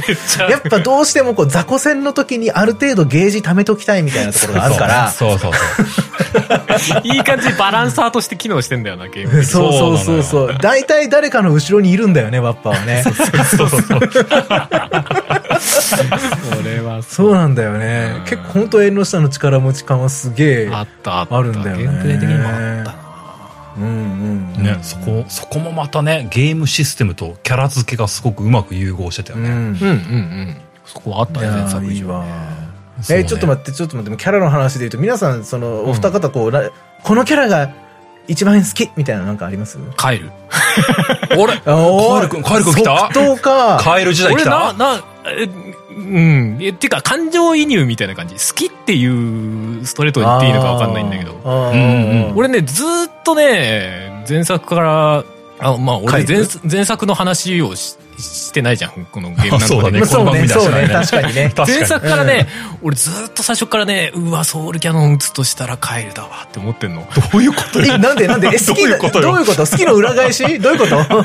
愛憎い入り混や、じるその時はね、好きなキャラじゃなかった の。なんかその設定的に、なんか他の町から引っ越ししてきて、あの、あーで、あーハンナのことは好きだけど、思いは告げられてないから、でも好きなから守りたいんだけど、別に告げてないから、まあ俺死んでもいいか、みたいな、あー思ってそうとか思って、死俺の中亡でフ、ラグ抱えてること 俺の中でそういう設あーなるほどね定になってて、はあはあ。なんかそれを抱えながら、こう、結局まあソウルキャノン打たずに済んだんだけど、みたいな、うんうんうんうん。 みたいのがありつつで、今作もなんかそういう目線で見ちゃってるから、なんか、なるほどね。なるほどね。うんが感情移入というか、み見ちゃってたよねカエル君のことねあのある意味、そのメインの主人公のマルト君はちょっと炭治郎的な感じで優秀すぎるんで 精神がうんうんなるほどなるほどんか逆にあんまり感情移入できなかったみたいなところはあったんだけど前作からああ、なるほど、なるほど。うん、そういう意味ではなんか、はあはあはあはあカイルはあのなんか強がりみたいな感じが前面に出ててそうだねいいですねいやそうそうね。結構こじらせてる感じはあるよね。 そうそうそうカイルね。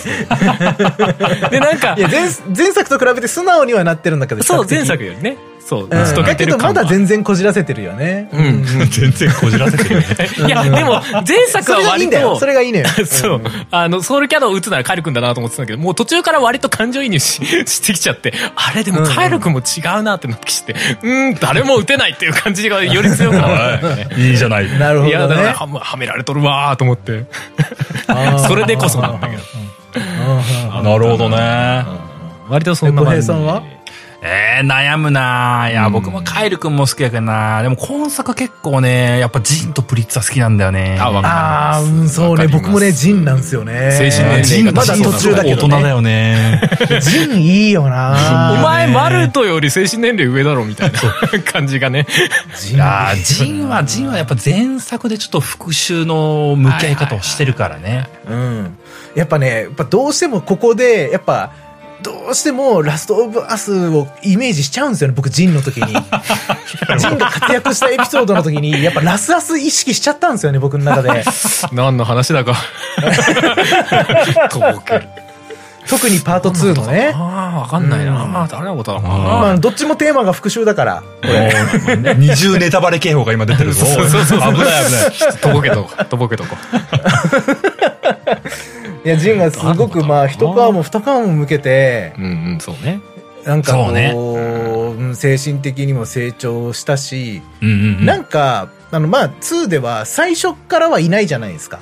そうだね。ボートはいないね。最初はその前作のメンバーのほとんどが集まったところから、まあ、物語が始まるわけですけど、その集まった中に、まあ、そもそもいなくて、ううんうんんうんなんかその感じとかも、別に、こう、悪い意味じゃなくて、いい意味で慣れ合わないみたいな感じ。ううん、うんうんんうんなんか、もう自立してる感じというか、うん。で、いざとなったらみんなのために今の生活とりあえず一旦置いといて出てこれるみたいな感じとかも、なんか、おー大人になったなーみたいな感じもするし、で、彼はでも彼は彼なりに自分の問題は抱えてるけど、そうだね。うんけ、ど、誰かに頼らなくても、これは自分でなんとかできそうだな、みたいな感覚があるんですよね、彼のう中に。ん。だからね、そうね。やっぱマルトにはやっぱジンがいなきゃいけなかったよな、っていう感じあーまあすげえ感じる、そうね。かうなーん。そうだねいつもね、前作うん。から、まあ前作の割とキーになる人物だったけど、それを乗り越えた感がすごいあって、そうですね精神的に。そう。ね。かなり大人うんっそうぽだくねなってて。ブリッツは大人になったよね。なんかすごくいいよね。うんうんちょっとまあ、ルートとしてはそう、シーナと同じような感じで結構心を解放させたというか、うんうんうんうん。よりこうポジティブな感じに印象としてはなったかなっていう感じそうがでしますすね。ね。冷静沈着キャラみたいになってるよね。うんうん。まあなんか、まあちょっと若干ね、ストーリーネタバレに食い込みそうな感じはあるんでね、ちょっとあんまり深いことは言えないんだけども、今回マルト君がやっぱりさ、あの、うんまあうん主役級としてやっぱり大きく、大きなポジションになるけども、はいはい。マルト君がこう沈む時間があるわけじゃない。そうですね。その沈む時間の中で、そのさっき挙げたワッパとかジンとかブリッツっていうのがこうすごくいいポジション取りをするんだよね。うんうんうんなんかその、マルトがもう、あ、危ないというか、こう、このままじゃ良くないっていうような、ちょっと引いた目線になってくれる彼だっていうかね。うん。うんうんもちろんその長男キャラだったマルト君が、はいはい普段はリーダー的な精神性なんだけどもうね。んうん。今回はそう、ずっとそうとも言えないというかね。うんうんうんうん。で、そういうなんか、ななんていうのかな、すごくストーリー的に王道だったのが僕は好みだったね。そのそうだうね。なん主か役のマルト君が、を中心にこう波が起きるというかね。そうだね。しっかり揺さぶってくれる感じはあってね。う。うんん。ここはすごい良かったな良かったっすね。まあ、依然変わらずのボロンもいいんですけどね。ボロンいいよね。ボロンめっちゃ強かったんだよ。ボロンソックスあたりはそんなに印象かうん変わらないけど、なんか順当に大人になってるとい うか、感じ。そうね。その、いいよね。なんか分かりやすい二人、ね、そ のボロンもソックスもね。 変わらない感じがいいよね。安心して見てられる感じが。 でもソックスも本当にやっぱ前作めちゃくちゃ活躍したし、今作でもやっぱ本当状態異常系のデバフかけいやそうなんるだ担当めっで。ちゃ強いよねめっちゃ強いんだよボロンとソッ本クスってちょっとなんかそのゲーム的に使えるキャラの印象がある。なんか当そうですよね。めっちゃ強いの、あの二人。 ソックスは俺正直あの戦闘面だと MVP だもん。。いやそうよね 割とまずとりあえず出しとけ1回みた目いな出しといて、とりあえず煙巻いとけみたいな感じそうそうは。わかるわかるね。 あのスモーク系がすげえ強いんだよな。強いそう強ねい強い。とりあえで、ずサポートに回しても、うん。あ、そうそう、状えー態以手上法、のね、まあ手法、ま前に座ってる人の状態以上をかけやすくするっていうサポートが強いんですよ。ね強化してそれで前にブリッツ座らせて、 あの、し相手を痺れさせるっていうのが。グビタあーか、ジンのまああ強いの、相手をスモークにさせるみたいなやつ。そうそうそうそうかなんかを適当に座らせて、みたいな。前衛でも後衛でも役立ちまくるっていう。本当すごいいいのよまあ、あのゲーム確かにデバフかかるのでだいぶ変わるよね。うんだいぶ変わる。いや、やっぱうん真正面から戦っちゃいけない敵ってめっちゃいるから。そうだね。とりあえず命中率下げとけ、みたいな感じは結構ある。ん。うんでもね、あ、のー、2周目だけの話をするとね、うんうんうん。 2周目ボロンマジ強いよ。へえ。 なんで、へーあの、なんかあるんだ。あのー、今、今作、うんあの、スキル自体のレベル上がるじゃないあのーそうですねなあん、なんとかスキル1から2これになったりともか新しいよ。要素ですね。うんうんうんうん。で、あのー、2覚えるスキル周みた目いなや、2周目やって、僕大体レベル50ぐらいまで行ったんだけども、うんうんうんうん。キャラのレベルが。そのレベル50ぐらいまでスキルのレベルアップはしてたのよ。まだしてたの。へえ、すげえ。うん。で、多分その辺が最終到達あたりなんじゃないのっていうぐらいまで行ったんだけども、そのスキル覚える感じはね、多分だけども。うんうんそのあたりまで行った時のボロンの、なんだっけな、連続攻撃をして最後自分が怯えるっていう。 はいはいはいはいはいはい。何回だっけ ?5、6回攻撃するんそだうそうそう。うんうんうんで、あれがね、最終までいくと8回攻撃グルメになるのよ。 うんやば。すんごいあれの火力が本当に半端ないのね。火力の頃んだよな、やっぱ。まあまあそういうキャラ極端なキャラだよねそうその代わり行動めっちゃ遅いみたいなねそうそう。うんで、あのボロンが、その、あの技かまして、で、2周目だと余計になのかもしれないが、うんマルト君のジャッジメントのリーダースキル で、うん怯え解消っていうのがあるじゃない教官側で。はいはういん。うん、そうね、あるあるあるあそるう。あれでね、こう、あの、ボロンセルフで回復していくっていうのがあって。勝手に回復してるみたいな ねそうそうそう。のあるあるあるボロン無双が始まったのね。一周目は、本当に。すげえ俺も1周目のラスボス戦近くでそういう感じの戦い方にはなってたあー。でそれであのリーダースキルで怯え回復しなかったらまあじゃあ後ろに戻しとくかみたいなうん、そうそう感じでやってうたんうんめちゃくちゃボロン強かったよ、2周目はね、本うん。当に。あへ の、状態以上かけるだったらボロン出そうって思うもんね。ー。おモーロンは確かにな育てたら破壊力高そう全体攻撃もなあんるかし、、ボロンで、あと、ボロンの、あのーあれ、あれは、ヒーローモードかな、うんうんあの、走行一撃破壊もあったからさ。強い。そうだあれそうだめっちゃ強い。敵の装甲何枚あろうが一撃全部 粉そ砕うってい関う係ないぜって。むちゃくちゃ強い、あ れは。逆に敵がかわいそうになるもんね。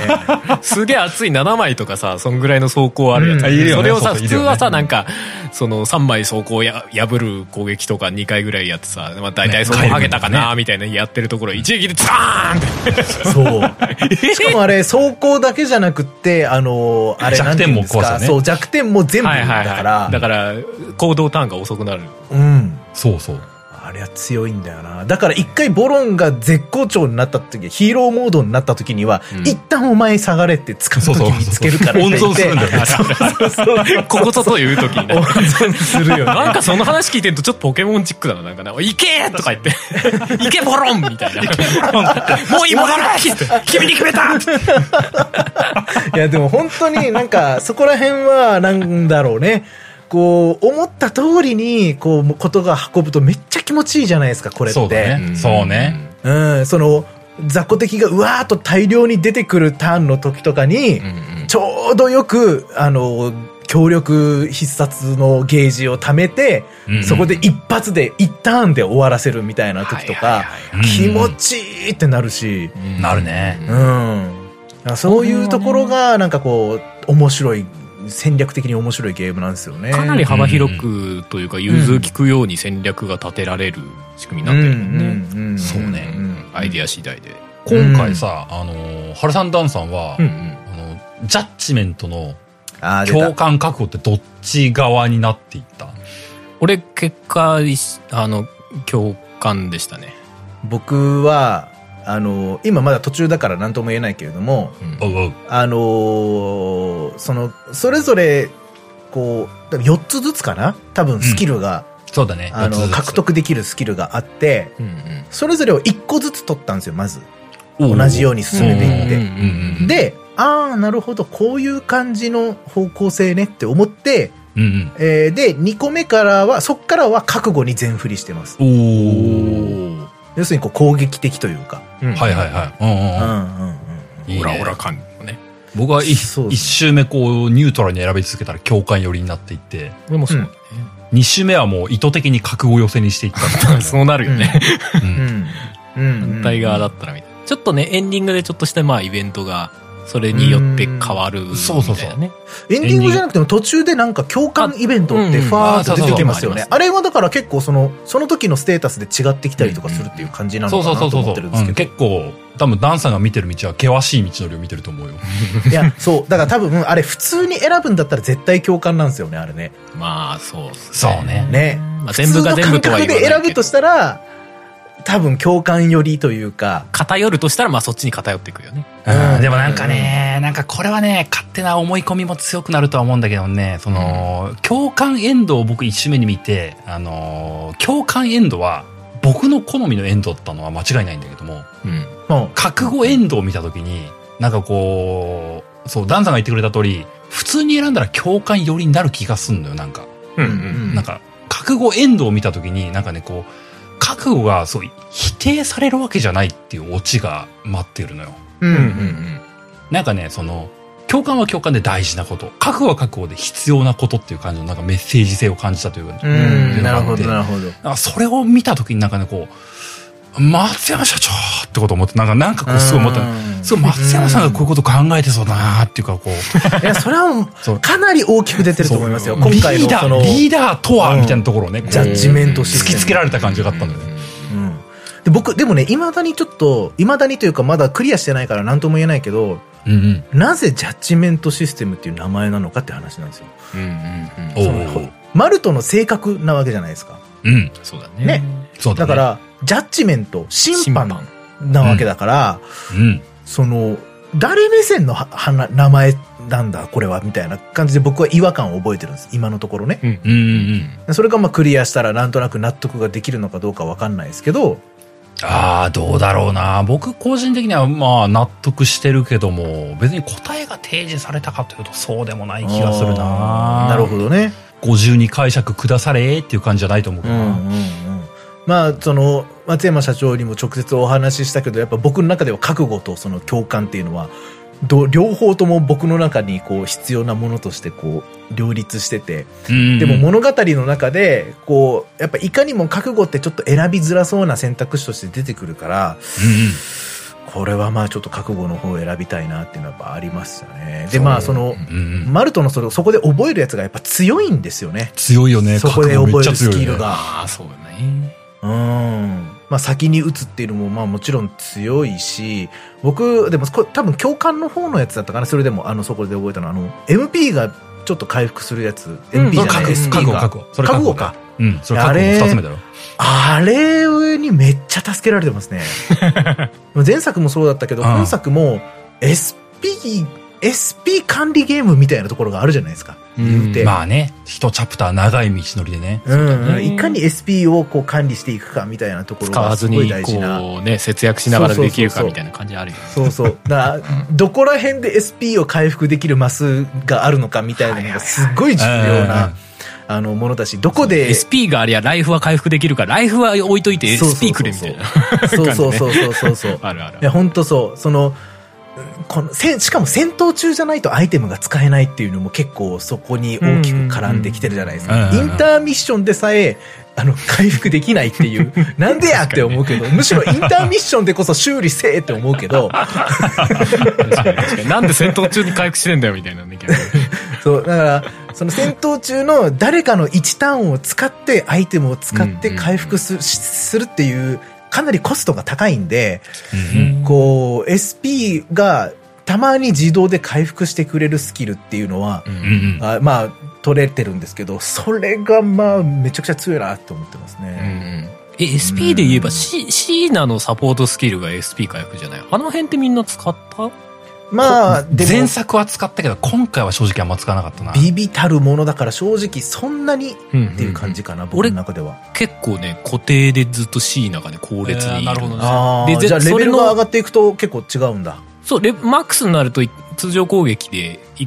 通常攻撃1回につき SP3 回復するんでうんうん。あでー俺なるほどねそのシーナをサポートに置いて前列にキャノンのやつを置いてひたすら通常攻撃をやらせるっていうのが固定になってたうん割とね、まなあ、るボほどス戦とかにはちょっと使えなかったけど通常の戦闘は基本の形態はそんな感じで SP 回復しながらやってたんだだかうらん本当にでも SP をいかにこう減らさずに戦うかってすげえ気遣うよねそうなんですよね。個人的にはね、その共感と覚悟の寄せ方で戦略すげえ変わったなと思ってて、ううんん、なるほど。ハルさん、共感3つ目4つ目まで取った俺多分全部出ては出てたんじゃないかなトゥルーエンド少なくとも見た時はおうおうおうあの、共感の3つ目のやつでさ、その、なんだっ共感の3つ目はね、あのー、50%以上溜まってれば、あの、強力必殺技ゲージが一発でマックスになるっ ていう、やべ、あれ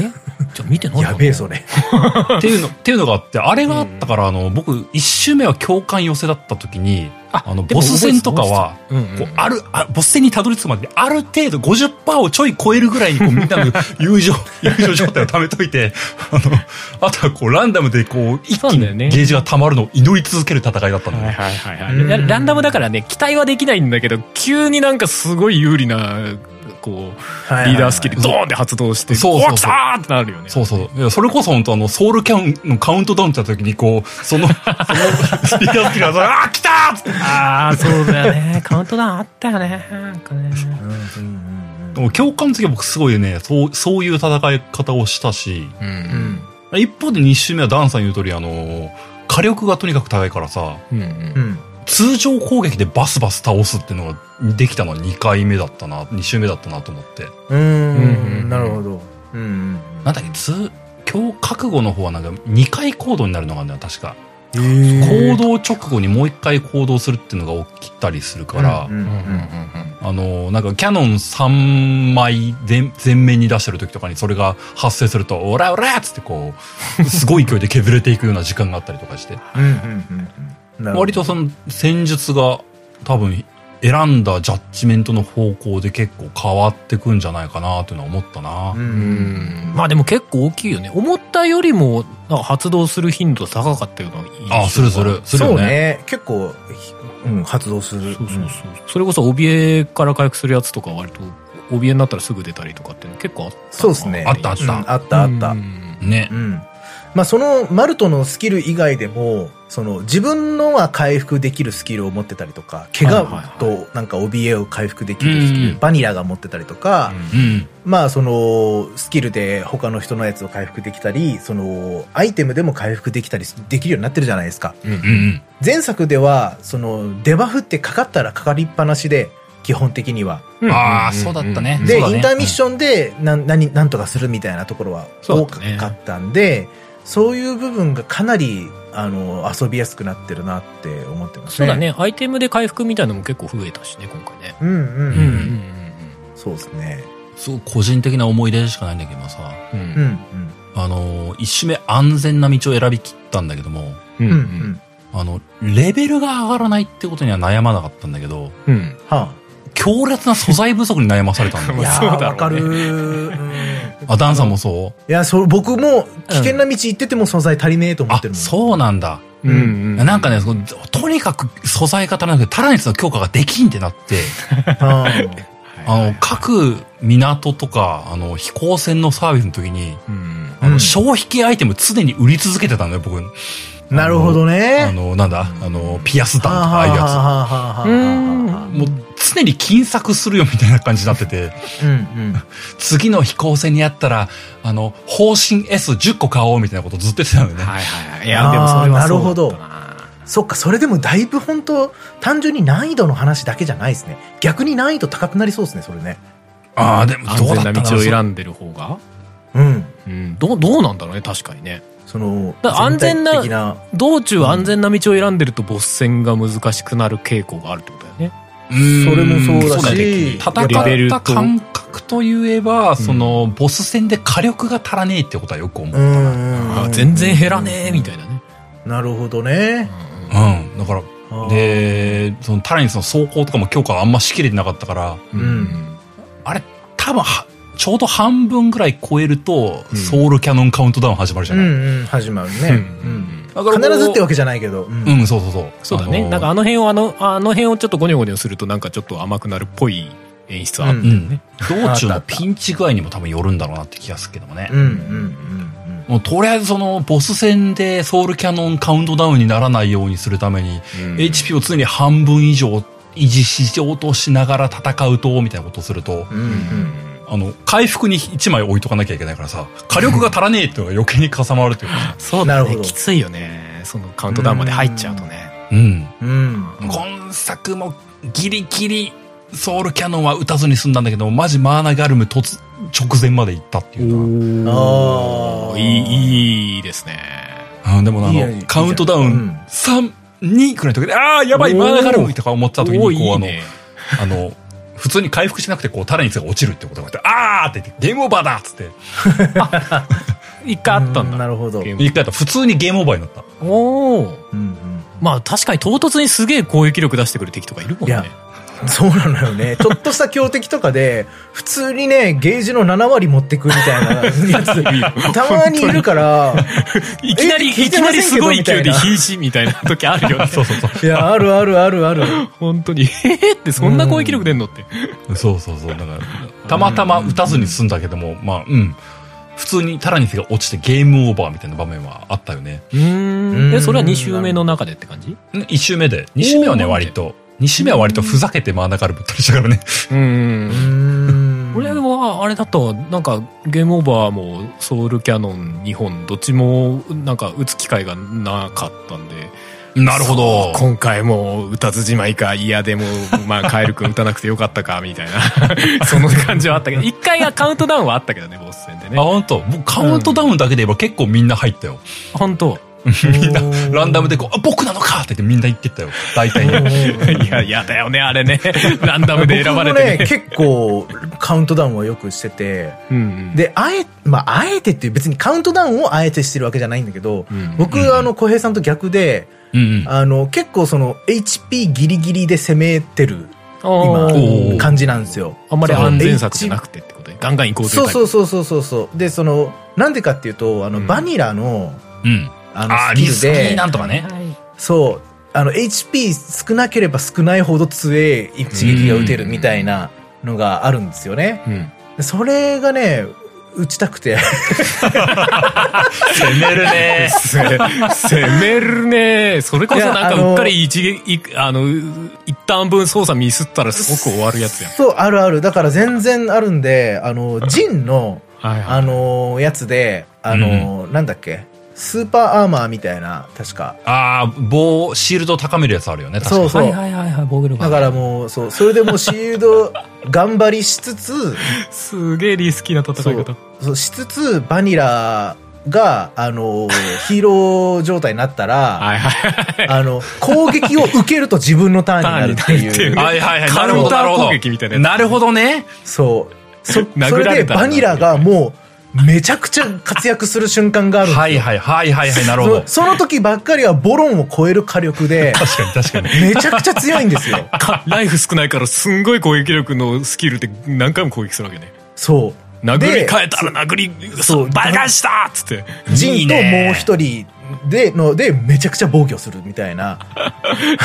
は感じでああ、でも、そら、確かにそれおもはろいねハマると激強だね。うん、めちゃくちゃ気持ちいいんですよね、それがハマる とね。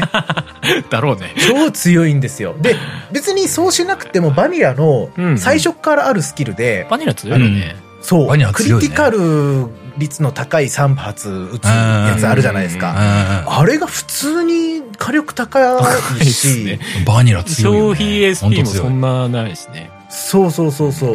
う。だから、あのーマルトが、確か、敵の HP が半分以上ある場合に強いっていう球が打てて、うんファーストなんとかバニラが、そう、敵の HP が半分以下の時に、そうそう、のーあるよね。強くなるっていう、また技も持ってるんで、うんだから、あのー先発マルトみたい な。あるある。そうそうそう。 俺も割と、その、キャノンのメンツはその二人を。そうそうそう。だから使い先回して発たマルトで、で、リリ確かにねーフでボロンだったりだとうんか、もしくはジンが入ったりとかして、うんうんう で、それで、あの、最締後バニラめに、クローザーとしてバニラ、 みたいな、んなるほどね。入るみたいなまあでも、うん、戦略的あだるね。すごくねし、そう。で、バニラ、バニラ無双じゃないパターンの時での僕の楽しみ方としては、シーナ無双もありますね。だからシーナの スキルを、まあシーナのヒーローモードは、あの、うんスキルを使ったらもう一回自分のターンっていうう、んうん。謎の格ゲーのコンボみたいな ね、ずっと自分のターンみたいなことができるので、そんなだった んだ。そうそうそうそうシーナも結構猛攻するんだよ ね。いや、そう。だか俺らさっきのみたい理由にでこうずっとシーナ後ろにいたから。ああ、そっかそっか。そういえばと思ってすごい強いですよ。だからも強う、雑魚敵がザーッといる時なんかは 特に、あの、全体攻撃ずーっとし続けるんだよ。 鬼そうよねドローってやつね。そう。ずっと俺のタ今ーン。回は、その、もう、逆、僕本当に浩平さんと逆で、消費アイテムいっぱい買ってます、僕。なるほどいね。っぱい買って、で、一人はもうずっとアイテム、アイテムで回復、なるほど SP なる回ほど復しつつ、うんシーナがヒーローモード終わるまでずっと全体攻撃でへえ、なるほどやりね。続けるみたいな。ずっとあアンスクイークみたいなのやり続けるみたいなね。ガコガコガコっつって。そう、ドドンドンドンドンドンドンドンみたいな。シーナ強えーっていう。ダンスさん、その戦い方で、あのーシーナのあのーラストリゾートだったっけあれって使わなかったのラストリゾート。一番最後に覚えるやつ。そうそう、あ HP あ犠牲にして SP 回復するやつ。僕まだそこ覚えてない。ああ、覚えてないのか。あれはね、 そのダン、そのダンサーの戦い方にハマると思うよ。あ、本当あだって自ら HP 削って SP 回復するからね。バニラに はうってつけだよね。いや、すげえ面白いなと思って、前作もやっぱりね、面白かったけど、やっぱ今作本当にキャラごとの色が、ー色がね。めちゃくちゃ出てて、システム的にそうなもん。だよ。だから、こう、うスキルの性能がみんなかなりばらけてるからさ。だから多うんうんう分ん、戦い方がかなり人それぞれで、この、自分のセオリーみたいなのが作っていけるようになってると思うんだよね。だからかなりデッキ構築ゲーみたいな雰囲気が強い気がする。そうですそうね。ね。なんか、軽いコンボみたいな組み合わせが見つかるとね、嬉あしいんるだあよね。るある。パタ自ーン分の入ったら中でみこれたいなのはあるみ。たいなねうんうんねうんうんうん。そうとりあえずソックスでもう状態以上にさせまくるみたいな感じは俺はあったけ ど。いや、ソックスはいいいよ。や、それも全然ありますよ。まあそうだよね、そのなんか、まあ冒頭に言ってくれた通り、本当に今回前作と比べてまんべんなく使った、試したっていう感覚があまあ。強いな。唯一ね、うん僕のあの、ハックの青爆弾がね、あーあれ、あれをね、うまく使いたかったけど使えなかったという後悔まがあある。そうね、ハックはちょっと出ん出番少なめだったかも、今回。前作俺意外と使ってたんだけど。そうね、前作、まあそうね、でも今作、あのあー、ー青爆弾な、もうスキル名忘れてたけど、シールド4枚削りっていうのがあったじゃない。うん。あれに、あーすごい、カエル君をつ超える性能を持ってるみたいなこと思っでても。似たら後なんですよね、そ うそれ時間ときめいたんだけ ど、そ使う、うまく使えないって言っ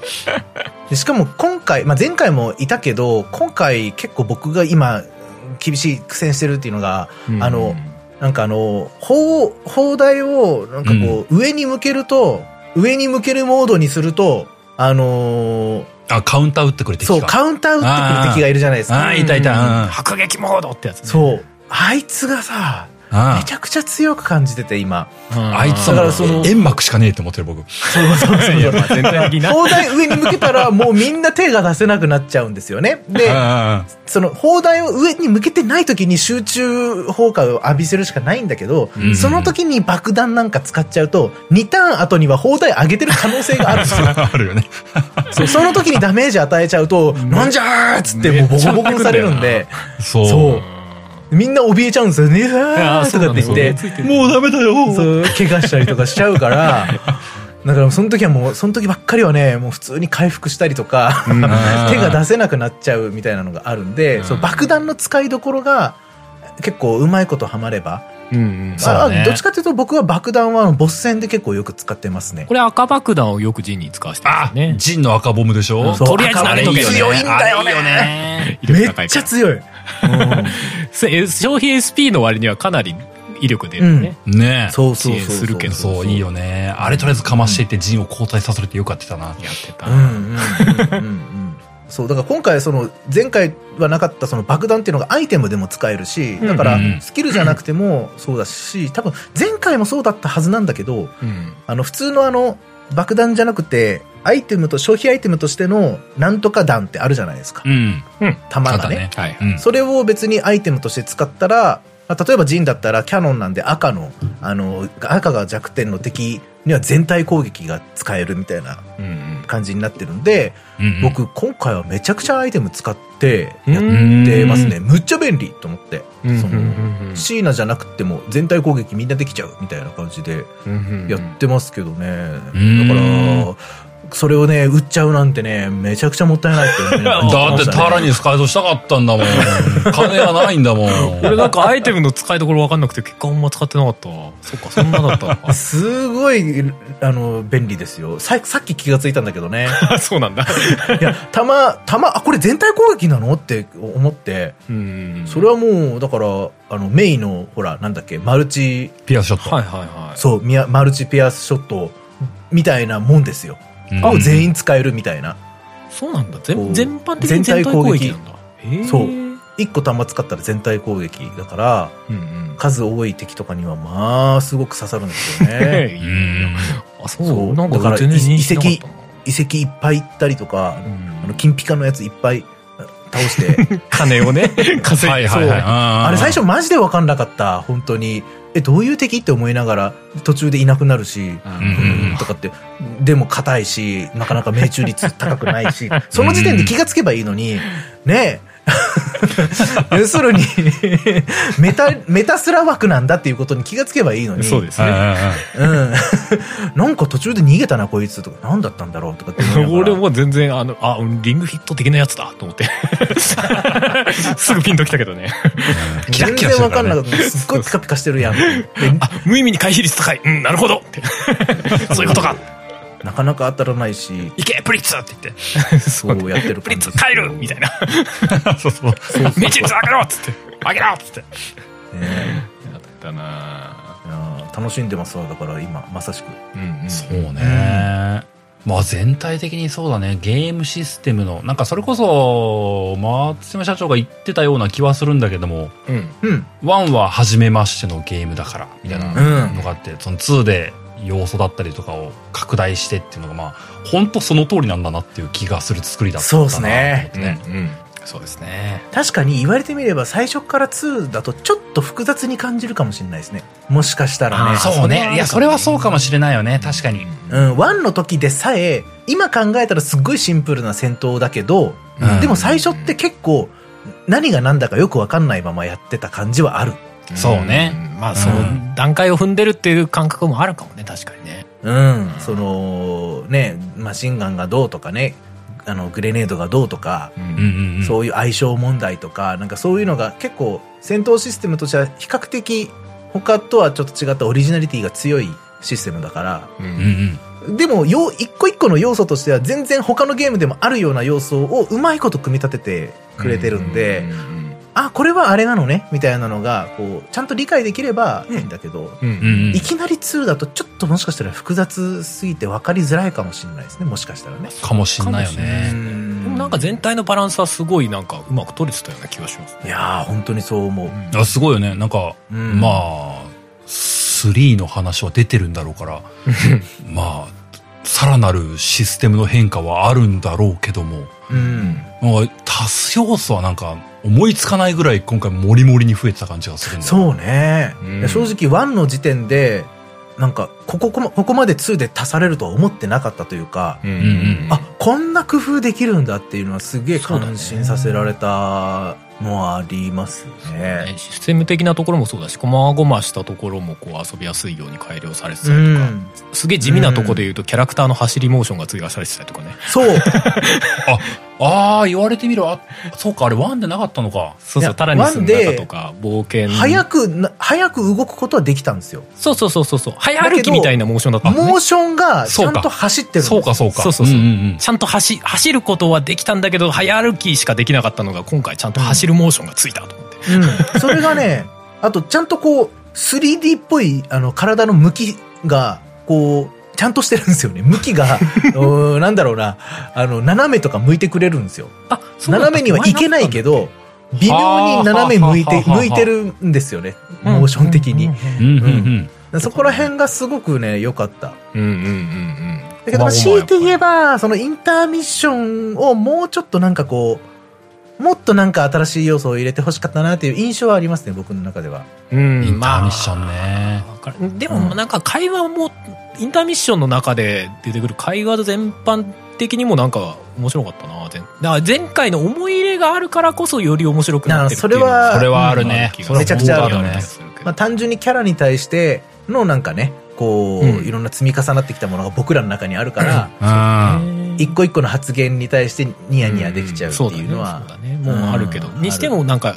こう今回が深掘りのフェーズだったみたいなのもあったのかなとか思いつつ、うん。うんうんそうですね。そこまも楽しみあ、本当に自己紹介だったなって感じですね。今考えたらね、前作がね。ワンはね、そうだうね。ん、この子はこんな子ですよっていう、っていう感じでしたね。です本当よね。まあ個人的にはあとはあれかな前作と今作両方ひっくるめてだけど、うんあの個人的には戦車自体が割と好きなので、あと、うん。面白戦車がいっぱい出てくるのは、 タラニス以外もそうで、で敵側の戦車もね。確かに。ああ、なるほど、なるほど。結構、現実的に考えるとそれは無理っていう感じの。いやまあまあまあ演まあ習場にこう砲台が大量についてて、それがこう、うんうんうんなんかガトリングガンみたいにぐるぐる回りながら撃ちまくるみたいな。面白いこと考えますねっていどうういう構造だったんやみたいなそうそうそうそうそう。あれはなんか見てて楽しかった。なんかいろいろこう楽しく考えてるんだろうなっていう感じのね。うんかと思えば割と硬派な感じのさ、なんだろう、校舎砲みたいな感じのうんうんううんんうん。戦車が出てきたりとかね、うんうんあ。るし。その辺は結構見てて、個人的にも楽しいな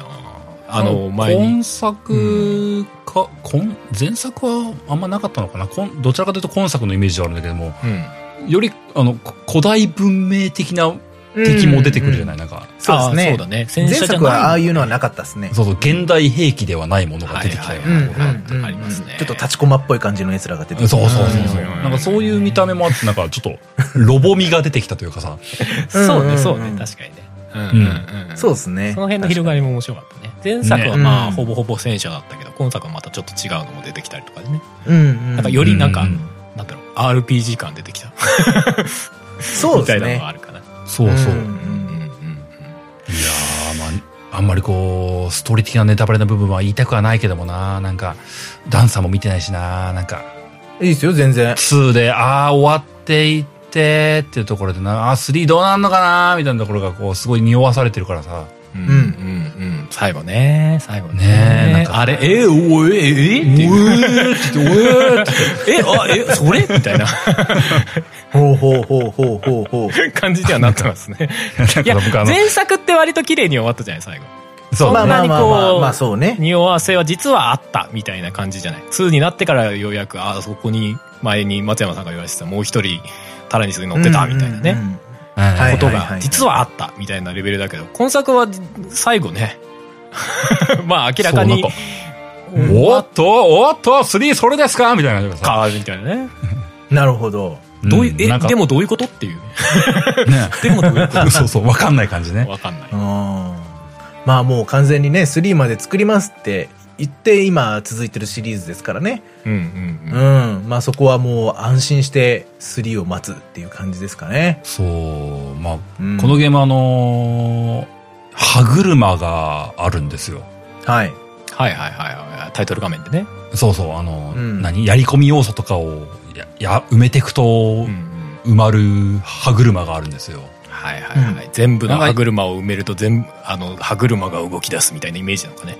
なんかね、あの、いまいちこう、定かじゃないんだけども、うん全歯車を埋めるとシークレットムービー見れるんだって。そうなのおそーそうっぽいよ。前作もそうだったっぽい。ワンもそうだったっぽい。ムービーまで出てくるんだ。うん。うんうんっていうのを知って、2周目あるならば目指そうって思ってたんだけども、埋まりきらなかったのよね。ほうほう。うんうん。で、まあそれが、あの、この間チラッとも話したけども、3周目がちらついたんだけども、いや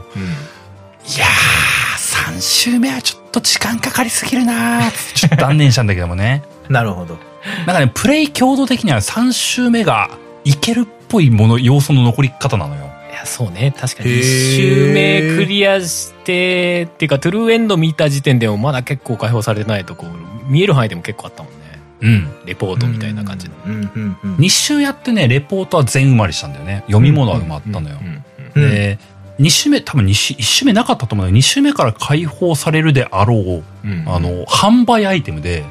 うんあの、ジャッジメントのポイントが2倍貯まるっていうアイ販売アイテムがあったりとか、へうえ。んあとあの、し、親愛レベルあの、うん。仲良しチャンスみたいなのがこう溜まりやすくなるやつが販売アイテムで何十万円とかで売ってんだけども、うんへえ。多分あれ、あのね、ギリギリ1周目終わるぐらいで購入できるぐらいかなっていうところにたどり着いたんだけども、うんうん。多分あれ買い揃えると、あのージャッジメント両方よ4ついけるぐらいになるっぽいのよ。うんすごっうん2周目やった感じだとね。3周目に多分やれば、ちゃんと狙えばそうなるのよ。うんうんうん。だからあの、リーダースキル全開放の無敵のマルト君が多分誕生するルートがあると思うんだ よね。やば。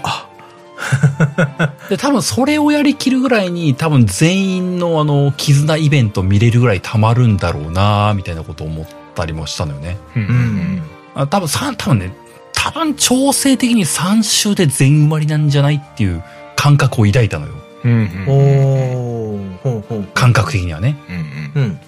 ただ、ちょっとしんどいぜって言って。 まあいくら無双をしたとしても、しんどいぜまあまだあって結もう構あるからな。うんうんあの、まあ別にこう、この先に控えるゲームが多すぎたので、今年はね。いや、そうん、リリースされているタイミングが悪いまあ多いぜで。すみんなまねで言わないけどもって感じのねまあしょうがないうんそれはねうんゲーマーとしてのもう宿命ですからねうん今年はなおさらみたいなちょっと、ちょっと断念はしたんだけども、あの、うんプレイ強度の計算がえぐいぜ、戦場の風月。なるほどうんうんうんうんまあでもなんか、あの、遊び5体はやばかったね。あの、2周やっても、あの、絆イベント全部埋まらないと思わなかったもんね。ううんんうんうんそこそこ、そうだよね。そこそこ残ってしまった。あ、そう。うん。ええ、そんな感じなんだ。今回割と僕イメ意識して、あのーレベル10になったら、その組み合わせ二度と使わないっていう風にしたんだけども、いかなかったな。あの、全然溜まりきらなかった。うんうん。うーん。なるほどまあ、そのあたりでね、その組み合わせがあるわけだから結構な数ですもんね。うん。うん特に一周目なんて、あのー全然仲良くなってない組み合わせあったもんね、あっ僕。たなあんかった。ちょっと申し訳なくなるぐらいにこう、あれこの子とこの子、そんなに仲良くないわけないのに、な、ごめんごめんみたいな。いまだに協力必殺技使えねえみたいな。あそう そう、いるよね。全然いるよね、一周目ね。あれみたいまな。あ人数結構いますからねそうそうまあしょうがないですよそれは超、超申し訳ない気持ちだったもんね。なんか、ねここ全然仲良くなってないんだ、ごめ、そうんみたいな。そう僕の中でこう、あ の、ハック、ハックかわいそうになって、ハック、ハックってな って。なんかすげえ、お前孤独な感じになっちゃったごめん、みたいな。そやっぱうだねこうサポートキャラとして優秀なやつは仲良くなりがちですけどねう。うんんどうしてもねそうなの。ちょっと今回ハック不遇だったな。 そうなんだよ。あの、青爆弾見た時に、こいつは来たぜって思ったんだけど、いざ使わなかったんだよな。そうなんだよね。俺もあれ見た時ちょっとときめいたんだけどね。あ、でも遅延してる間にカエルが2回、こう、ピアスショット打った方が強いのでは。そうなんだよ。あの、うん、そうなんだよ。そうなカのよイカイル君2ターン来るんだよって思いながらね。難しい、うんね。だったらね普通にハックで他のことをやった方がいいしうん、そうまあもしくは他のやつをそこに付け替えて別の行動させた方がいいっていう気持ちになっちゃうかもね そうなんだよな。次回作ハックはどう化けるか。いや、そもそも話自体がどうなるのかすらわからんけども。わからんな。 誰が出てくるのか出てこないのか。 まあ基本はみんなね出てくるんでしょうけどね。基本のメンツは。まあそうでしょうねまあね前作から今作の流れで考えたらね物語だと思うんですけど。うんうん。うんうんうんうんいやーでもなんかこう、それこそ1、1でも2でも遺跡とかいけるけども、その遺跡自体にストーリー的な絡みはそこまでないじゃない本筋としては。はいはい。ないですねなんか、こう、こう流れを組まれると、3ではいよいよ回収してくるのかなって思っちゃうんだよな。ね、バックグラウンドとの絡みがみたいなね、世界観との絡みが強くなるのかしら、そうみたでいすな。ねそれこそそう、タラニスの出出自みたいな部分とか、そうだね来る、来るんじゃないとか思っちゃうんだよね。うん その辺にも特にまだそんなに深くは触れられてないですからね。そううんうん。そうそうからの今回のエンディングみたいなね。ありましたねなんか、いまだになんかタラニスの本領をこう引き出せてない印象はあるしね。うん。そうだね。僕そのうだ中ねで。あれがタラニスの全性能なのかというと分からない気がするうね。んその僕の謎が中多での、すぎるからねその、 イデオン感がめちゃくちゃ強いんですよ、タ いラや、ニス。そうだな。俺も最初見た時、イデオンって思ってそたの。、子供しか乗せないし子供、そう、 最終兵器持ってっし、みたいな。そ感じのの、意志の力でもって、やっぱね、なんかじ、ちょっとやっぱこう、じ人格じゃないけど、なんか自我を持ってるような、まあ、ワンの時からそうだったし、うんうんその、なんだろうね。その最終兵器、これ一発撃ったら誰も叶わないみたいなのを持っちゃってるし。今作、ね途中で大変なことになってるしね、タランですねう。ん大変なことになるよね、あれね。ねえその、なんていうか、でも子供たちにもコントロールしきれてないし、みたいなのもうんうね。んそう、イデオン感があって、だから、そこの出自を、なんか、はっきりさせるっていうのは、もしかしたら3で明確に出てくるのかなとかね、こうちょっと期待しちゃいますね。期待しちゃうよねう。ん。なんか結構下地固まったな感があってね。そうですね。実回作がどういう話に持っていくのか、どういう復讐の話になっていくのか。いや、本当よ。いや、でもなんか、確かに今作の途中で、その復讐心を持ってそうな人がちらほら出てきてはいるような気もすうんるうな。んうん。うんうんうん。うんうんうんうんうんうんいろいろ考えちゃうよね。そうね。三三作目であの謎の武器トイガンの謎が暴かれるそうね、洞窟探索の時に出てくるトイガンはなぜモンスターを殺せるのか問いな。今回、トイガン属性まで持ってるようになったからな。おっと属性が来たかと思って あのモンスターはその地上では見ないなとそうだね。遺跡そうなだ感じね。ガンじゃダメだったのかみたいなね。まあいろいろあるんだろうね。レーティングの問題とかあるまあのでかもあーあくまで子供たちが扱ってるものですからって思うけどお前ら大砲撃っとるやないけってやっぱ思う よね いや、マシンガンンとグレネードとキャノンを撃っとるやないけって、確かにね。うん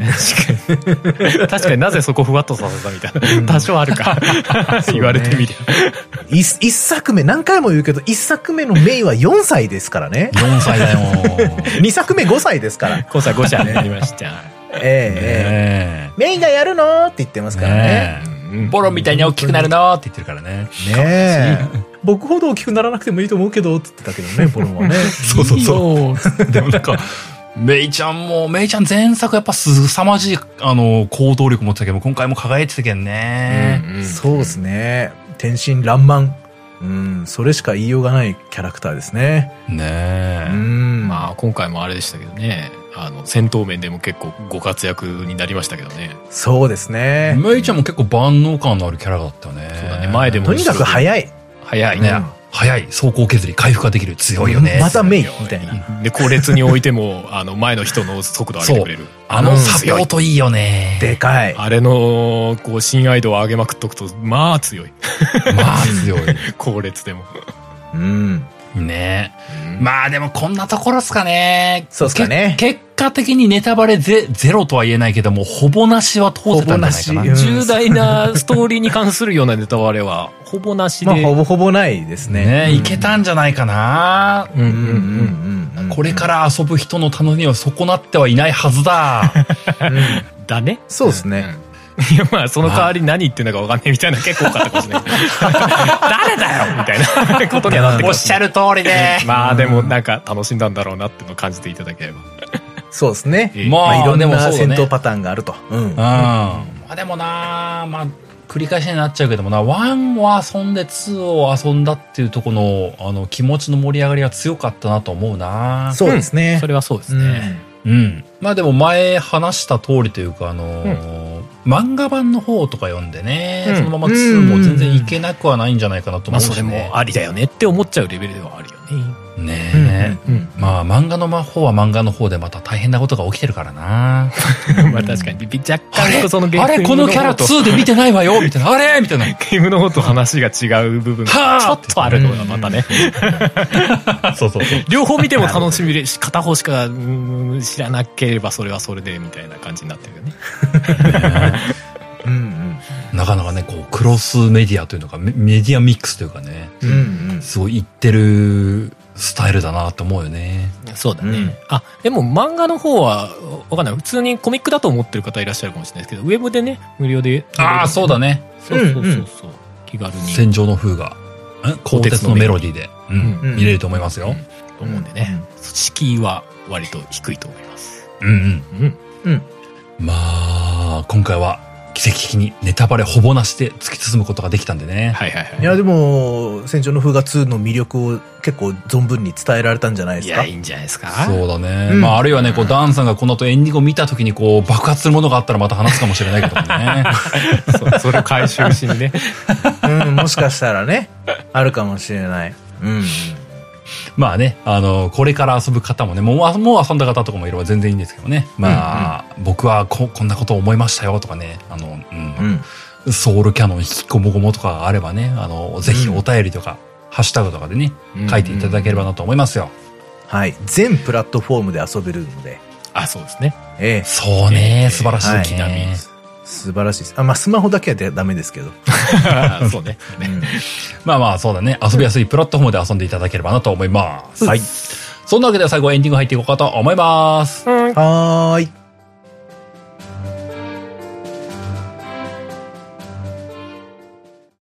作曲、編曲、音声編集、イマジナイーライブなどは、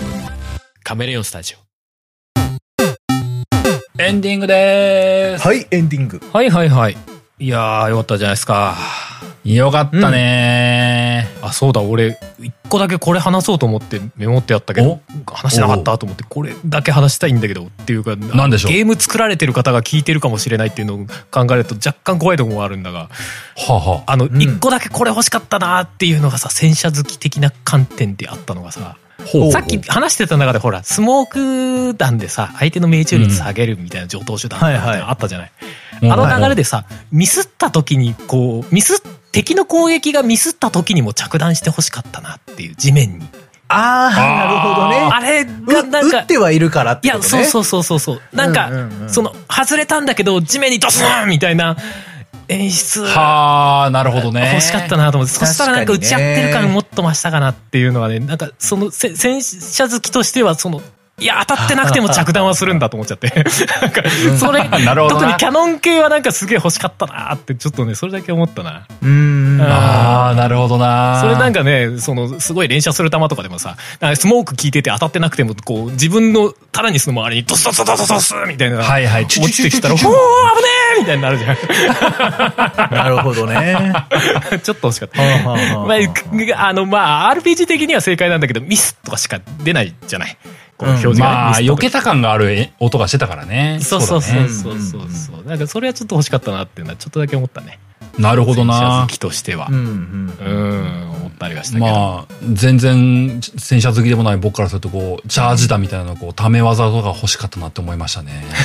チャージああ、何ターンかなるほどね。ね。そう、まあ、爆弾がその意味合いを果たしてるって言えば果たしてるんだけどあるね。よねあーまあでもなるほど貯めるというよりかはもう設置型みたいな感じだもんね。うんうん。んそうそうそう。うんうん次元二式ターン後にボロンのすごいすごいキャノンが発動するぞみたいなこう、みんな待っててねーみたいな答えてこう。ギュンギュンギュンギュンっつってね。ギュンギュンギュンギュンギュン敵は使ってくるもんね、ため打ちみたいな。そうそうそうそう何ターン後に発射みたいなね。あれを自分でも言まっあちゃでうみたいな。も、あまあそれがソウルキャノン。ノンだと言われたらそうなんだけど、そう。ソウルキャノンと、マーダガルムがそうなんだって言われたそら、それま でなんで2すけど砲ねもついてるじゃないですか。2門もついてるじゃないですか。さらにもう一個おっしゃる通りです。そう、最強のやつが。それで戦闘終わっちゃうやつが。また最後に言うとな、でも、次は、だってソウルキャノンとマーナガルムとは限らないからな。え え、でどもうなる2でこう、大砲2本ついてるってことは3で3本になっちゃうんじゃない3本 来るのあのもうどう、どういう設定にすんだよみたいな話ある ね。3本目何どうなっちゃうのみたいないや、もう僕の中ではこう、次タラニス、こう、二足歩行になるまであると思ってるから な。あ、ああ、なるほど。多脚戦車かみたいなね。 ガシャガシャガシャガシャあなるほどね。トランスフォーマーそう、だ。タラニス変形するまではある。人型みたいな。タラニス神モードみたいなそう。ね。いや、なんかそれこそあの、かキャタピラのところからこう、あの、あーみたいなのがズサンズサン出てきてな、こう、本当にイデオになっちゃう。雲みたいになってくるみたい な。エンディングになって急にヨタ話 が加速しと る。妄想です、全部。妄想エンディンでグの話は。ええはいスーパーヨタ話でございました。まあ、そんなとこでね、こう、まあ、それこそまだね、こう、これ配信してるの7月なんで、発売して1ヶ月、2ヶ月経ってないかなくらいのタイミングなんでね。そうだねまだまだ、ひょっとしたらまだまだ遊んでる最中ですよとか、こう、寄り道して途中で今、そ止まってるんです、みたいな人も結構いるんじゃないかなと思ったりもしますからね。うんうん。まあまあ、今回はネタバレほぼなしで進むことができたと思ってるんでね。はいはいはい。まあ、終わった頃に聞いていただく方とかも全然いるかなと思ったりもするんですけどね。うん。うん。まあ、終わった際には、こう、ああだった、こうだったとかね、お便りとか、ツイッターとかで書いていただければなと、改めて思い ます。そうですね。うん俺の戦場の風がワンを、ワンの時みたいに、一旦小平さんとダンさんの話を聞いて、あの、名前が全然頭に入ってこないなって思いながら、その後自分でプレイした後に聞いてみたら、でも、わお、よくわかるっていう、 この感じ。皆さんもやっていただいてもいいですし、そういうことだったのかっ確かにて、めっねちいゃ飲やみ込めるって。今回の話は、確かにき一旦聞いても、ほぼ中身がわからんはあり得るな。やってないとうん確かマにねジでわからんうわーそうだな。それはちょっと申し訳ないところもあるけどもね。まあでもでも今までそんな回いっぱいあるから。まあ確かにね、おっしゃる通りです。 この番組大体そうかもしれないね。熱量でなんとか押し切ってるところあるから。そうね、そうね。もうわからなくても楽しそうだな、楽しんでるんだな感が伝わってれば、これでも十分なところはありますね。うんそうです、ええそうです。ええええまあね、あの、最後に言えるのはね、こう、別に今回の、こう、CC2 の方々に、こう言えとかって言われた要素は全くないのもで、うゼロですから。ゼロです。いゼつロでも通りの。す。 ええ普通にこう、あの、何の許可も取らずに話してる内容になってるんでええね。えええまあまあ、ニュートラルな感想がこんな感じだったと思ってもらえれば幸いでございます。えはい。えー、そんなわけで最後定義読んで終わっていこうかなと思います。この番組ゲームなんとかでは皆様からのお便りを募集しております。お便りは番組ブログのお便りフォームまたはメールにてお送りください。えー、番組ブログはゲームなんとか .com、番組メールアドレスはゲームなんとか .gmail.com です。アドレスはエピソードの概要欄にも記載しておりますので、そちらをご確認ください。ついでに番組の購読フォローボタンも押していただきますと僕たちがとても喜びます。はい。その他、ツイッターでは、ハッシュタグゲームなんとかを使ったツイートなどもお待ちしております。番組に対する感想など、リスナーさん同士の交流にもつながればなと思いますので、お気軽に使ってみてください。はい。そんなわけで、第61回はこの辺でおしまいです。また次回お会いしましょう。お相手は小平と、あると段でございました。それではまた来週ダラニス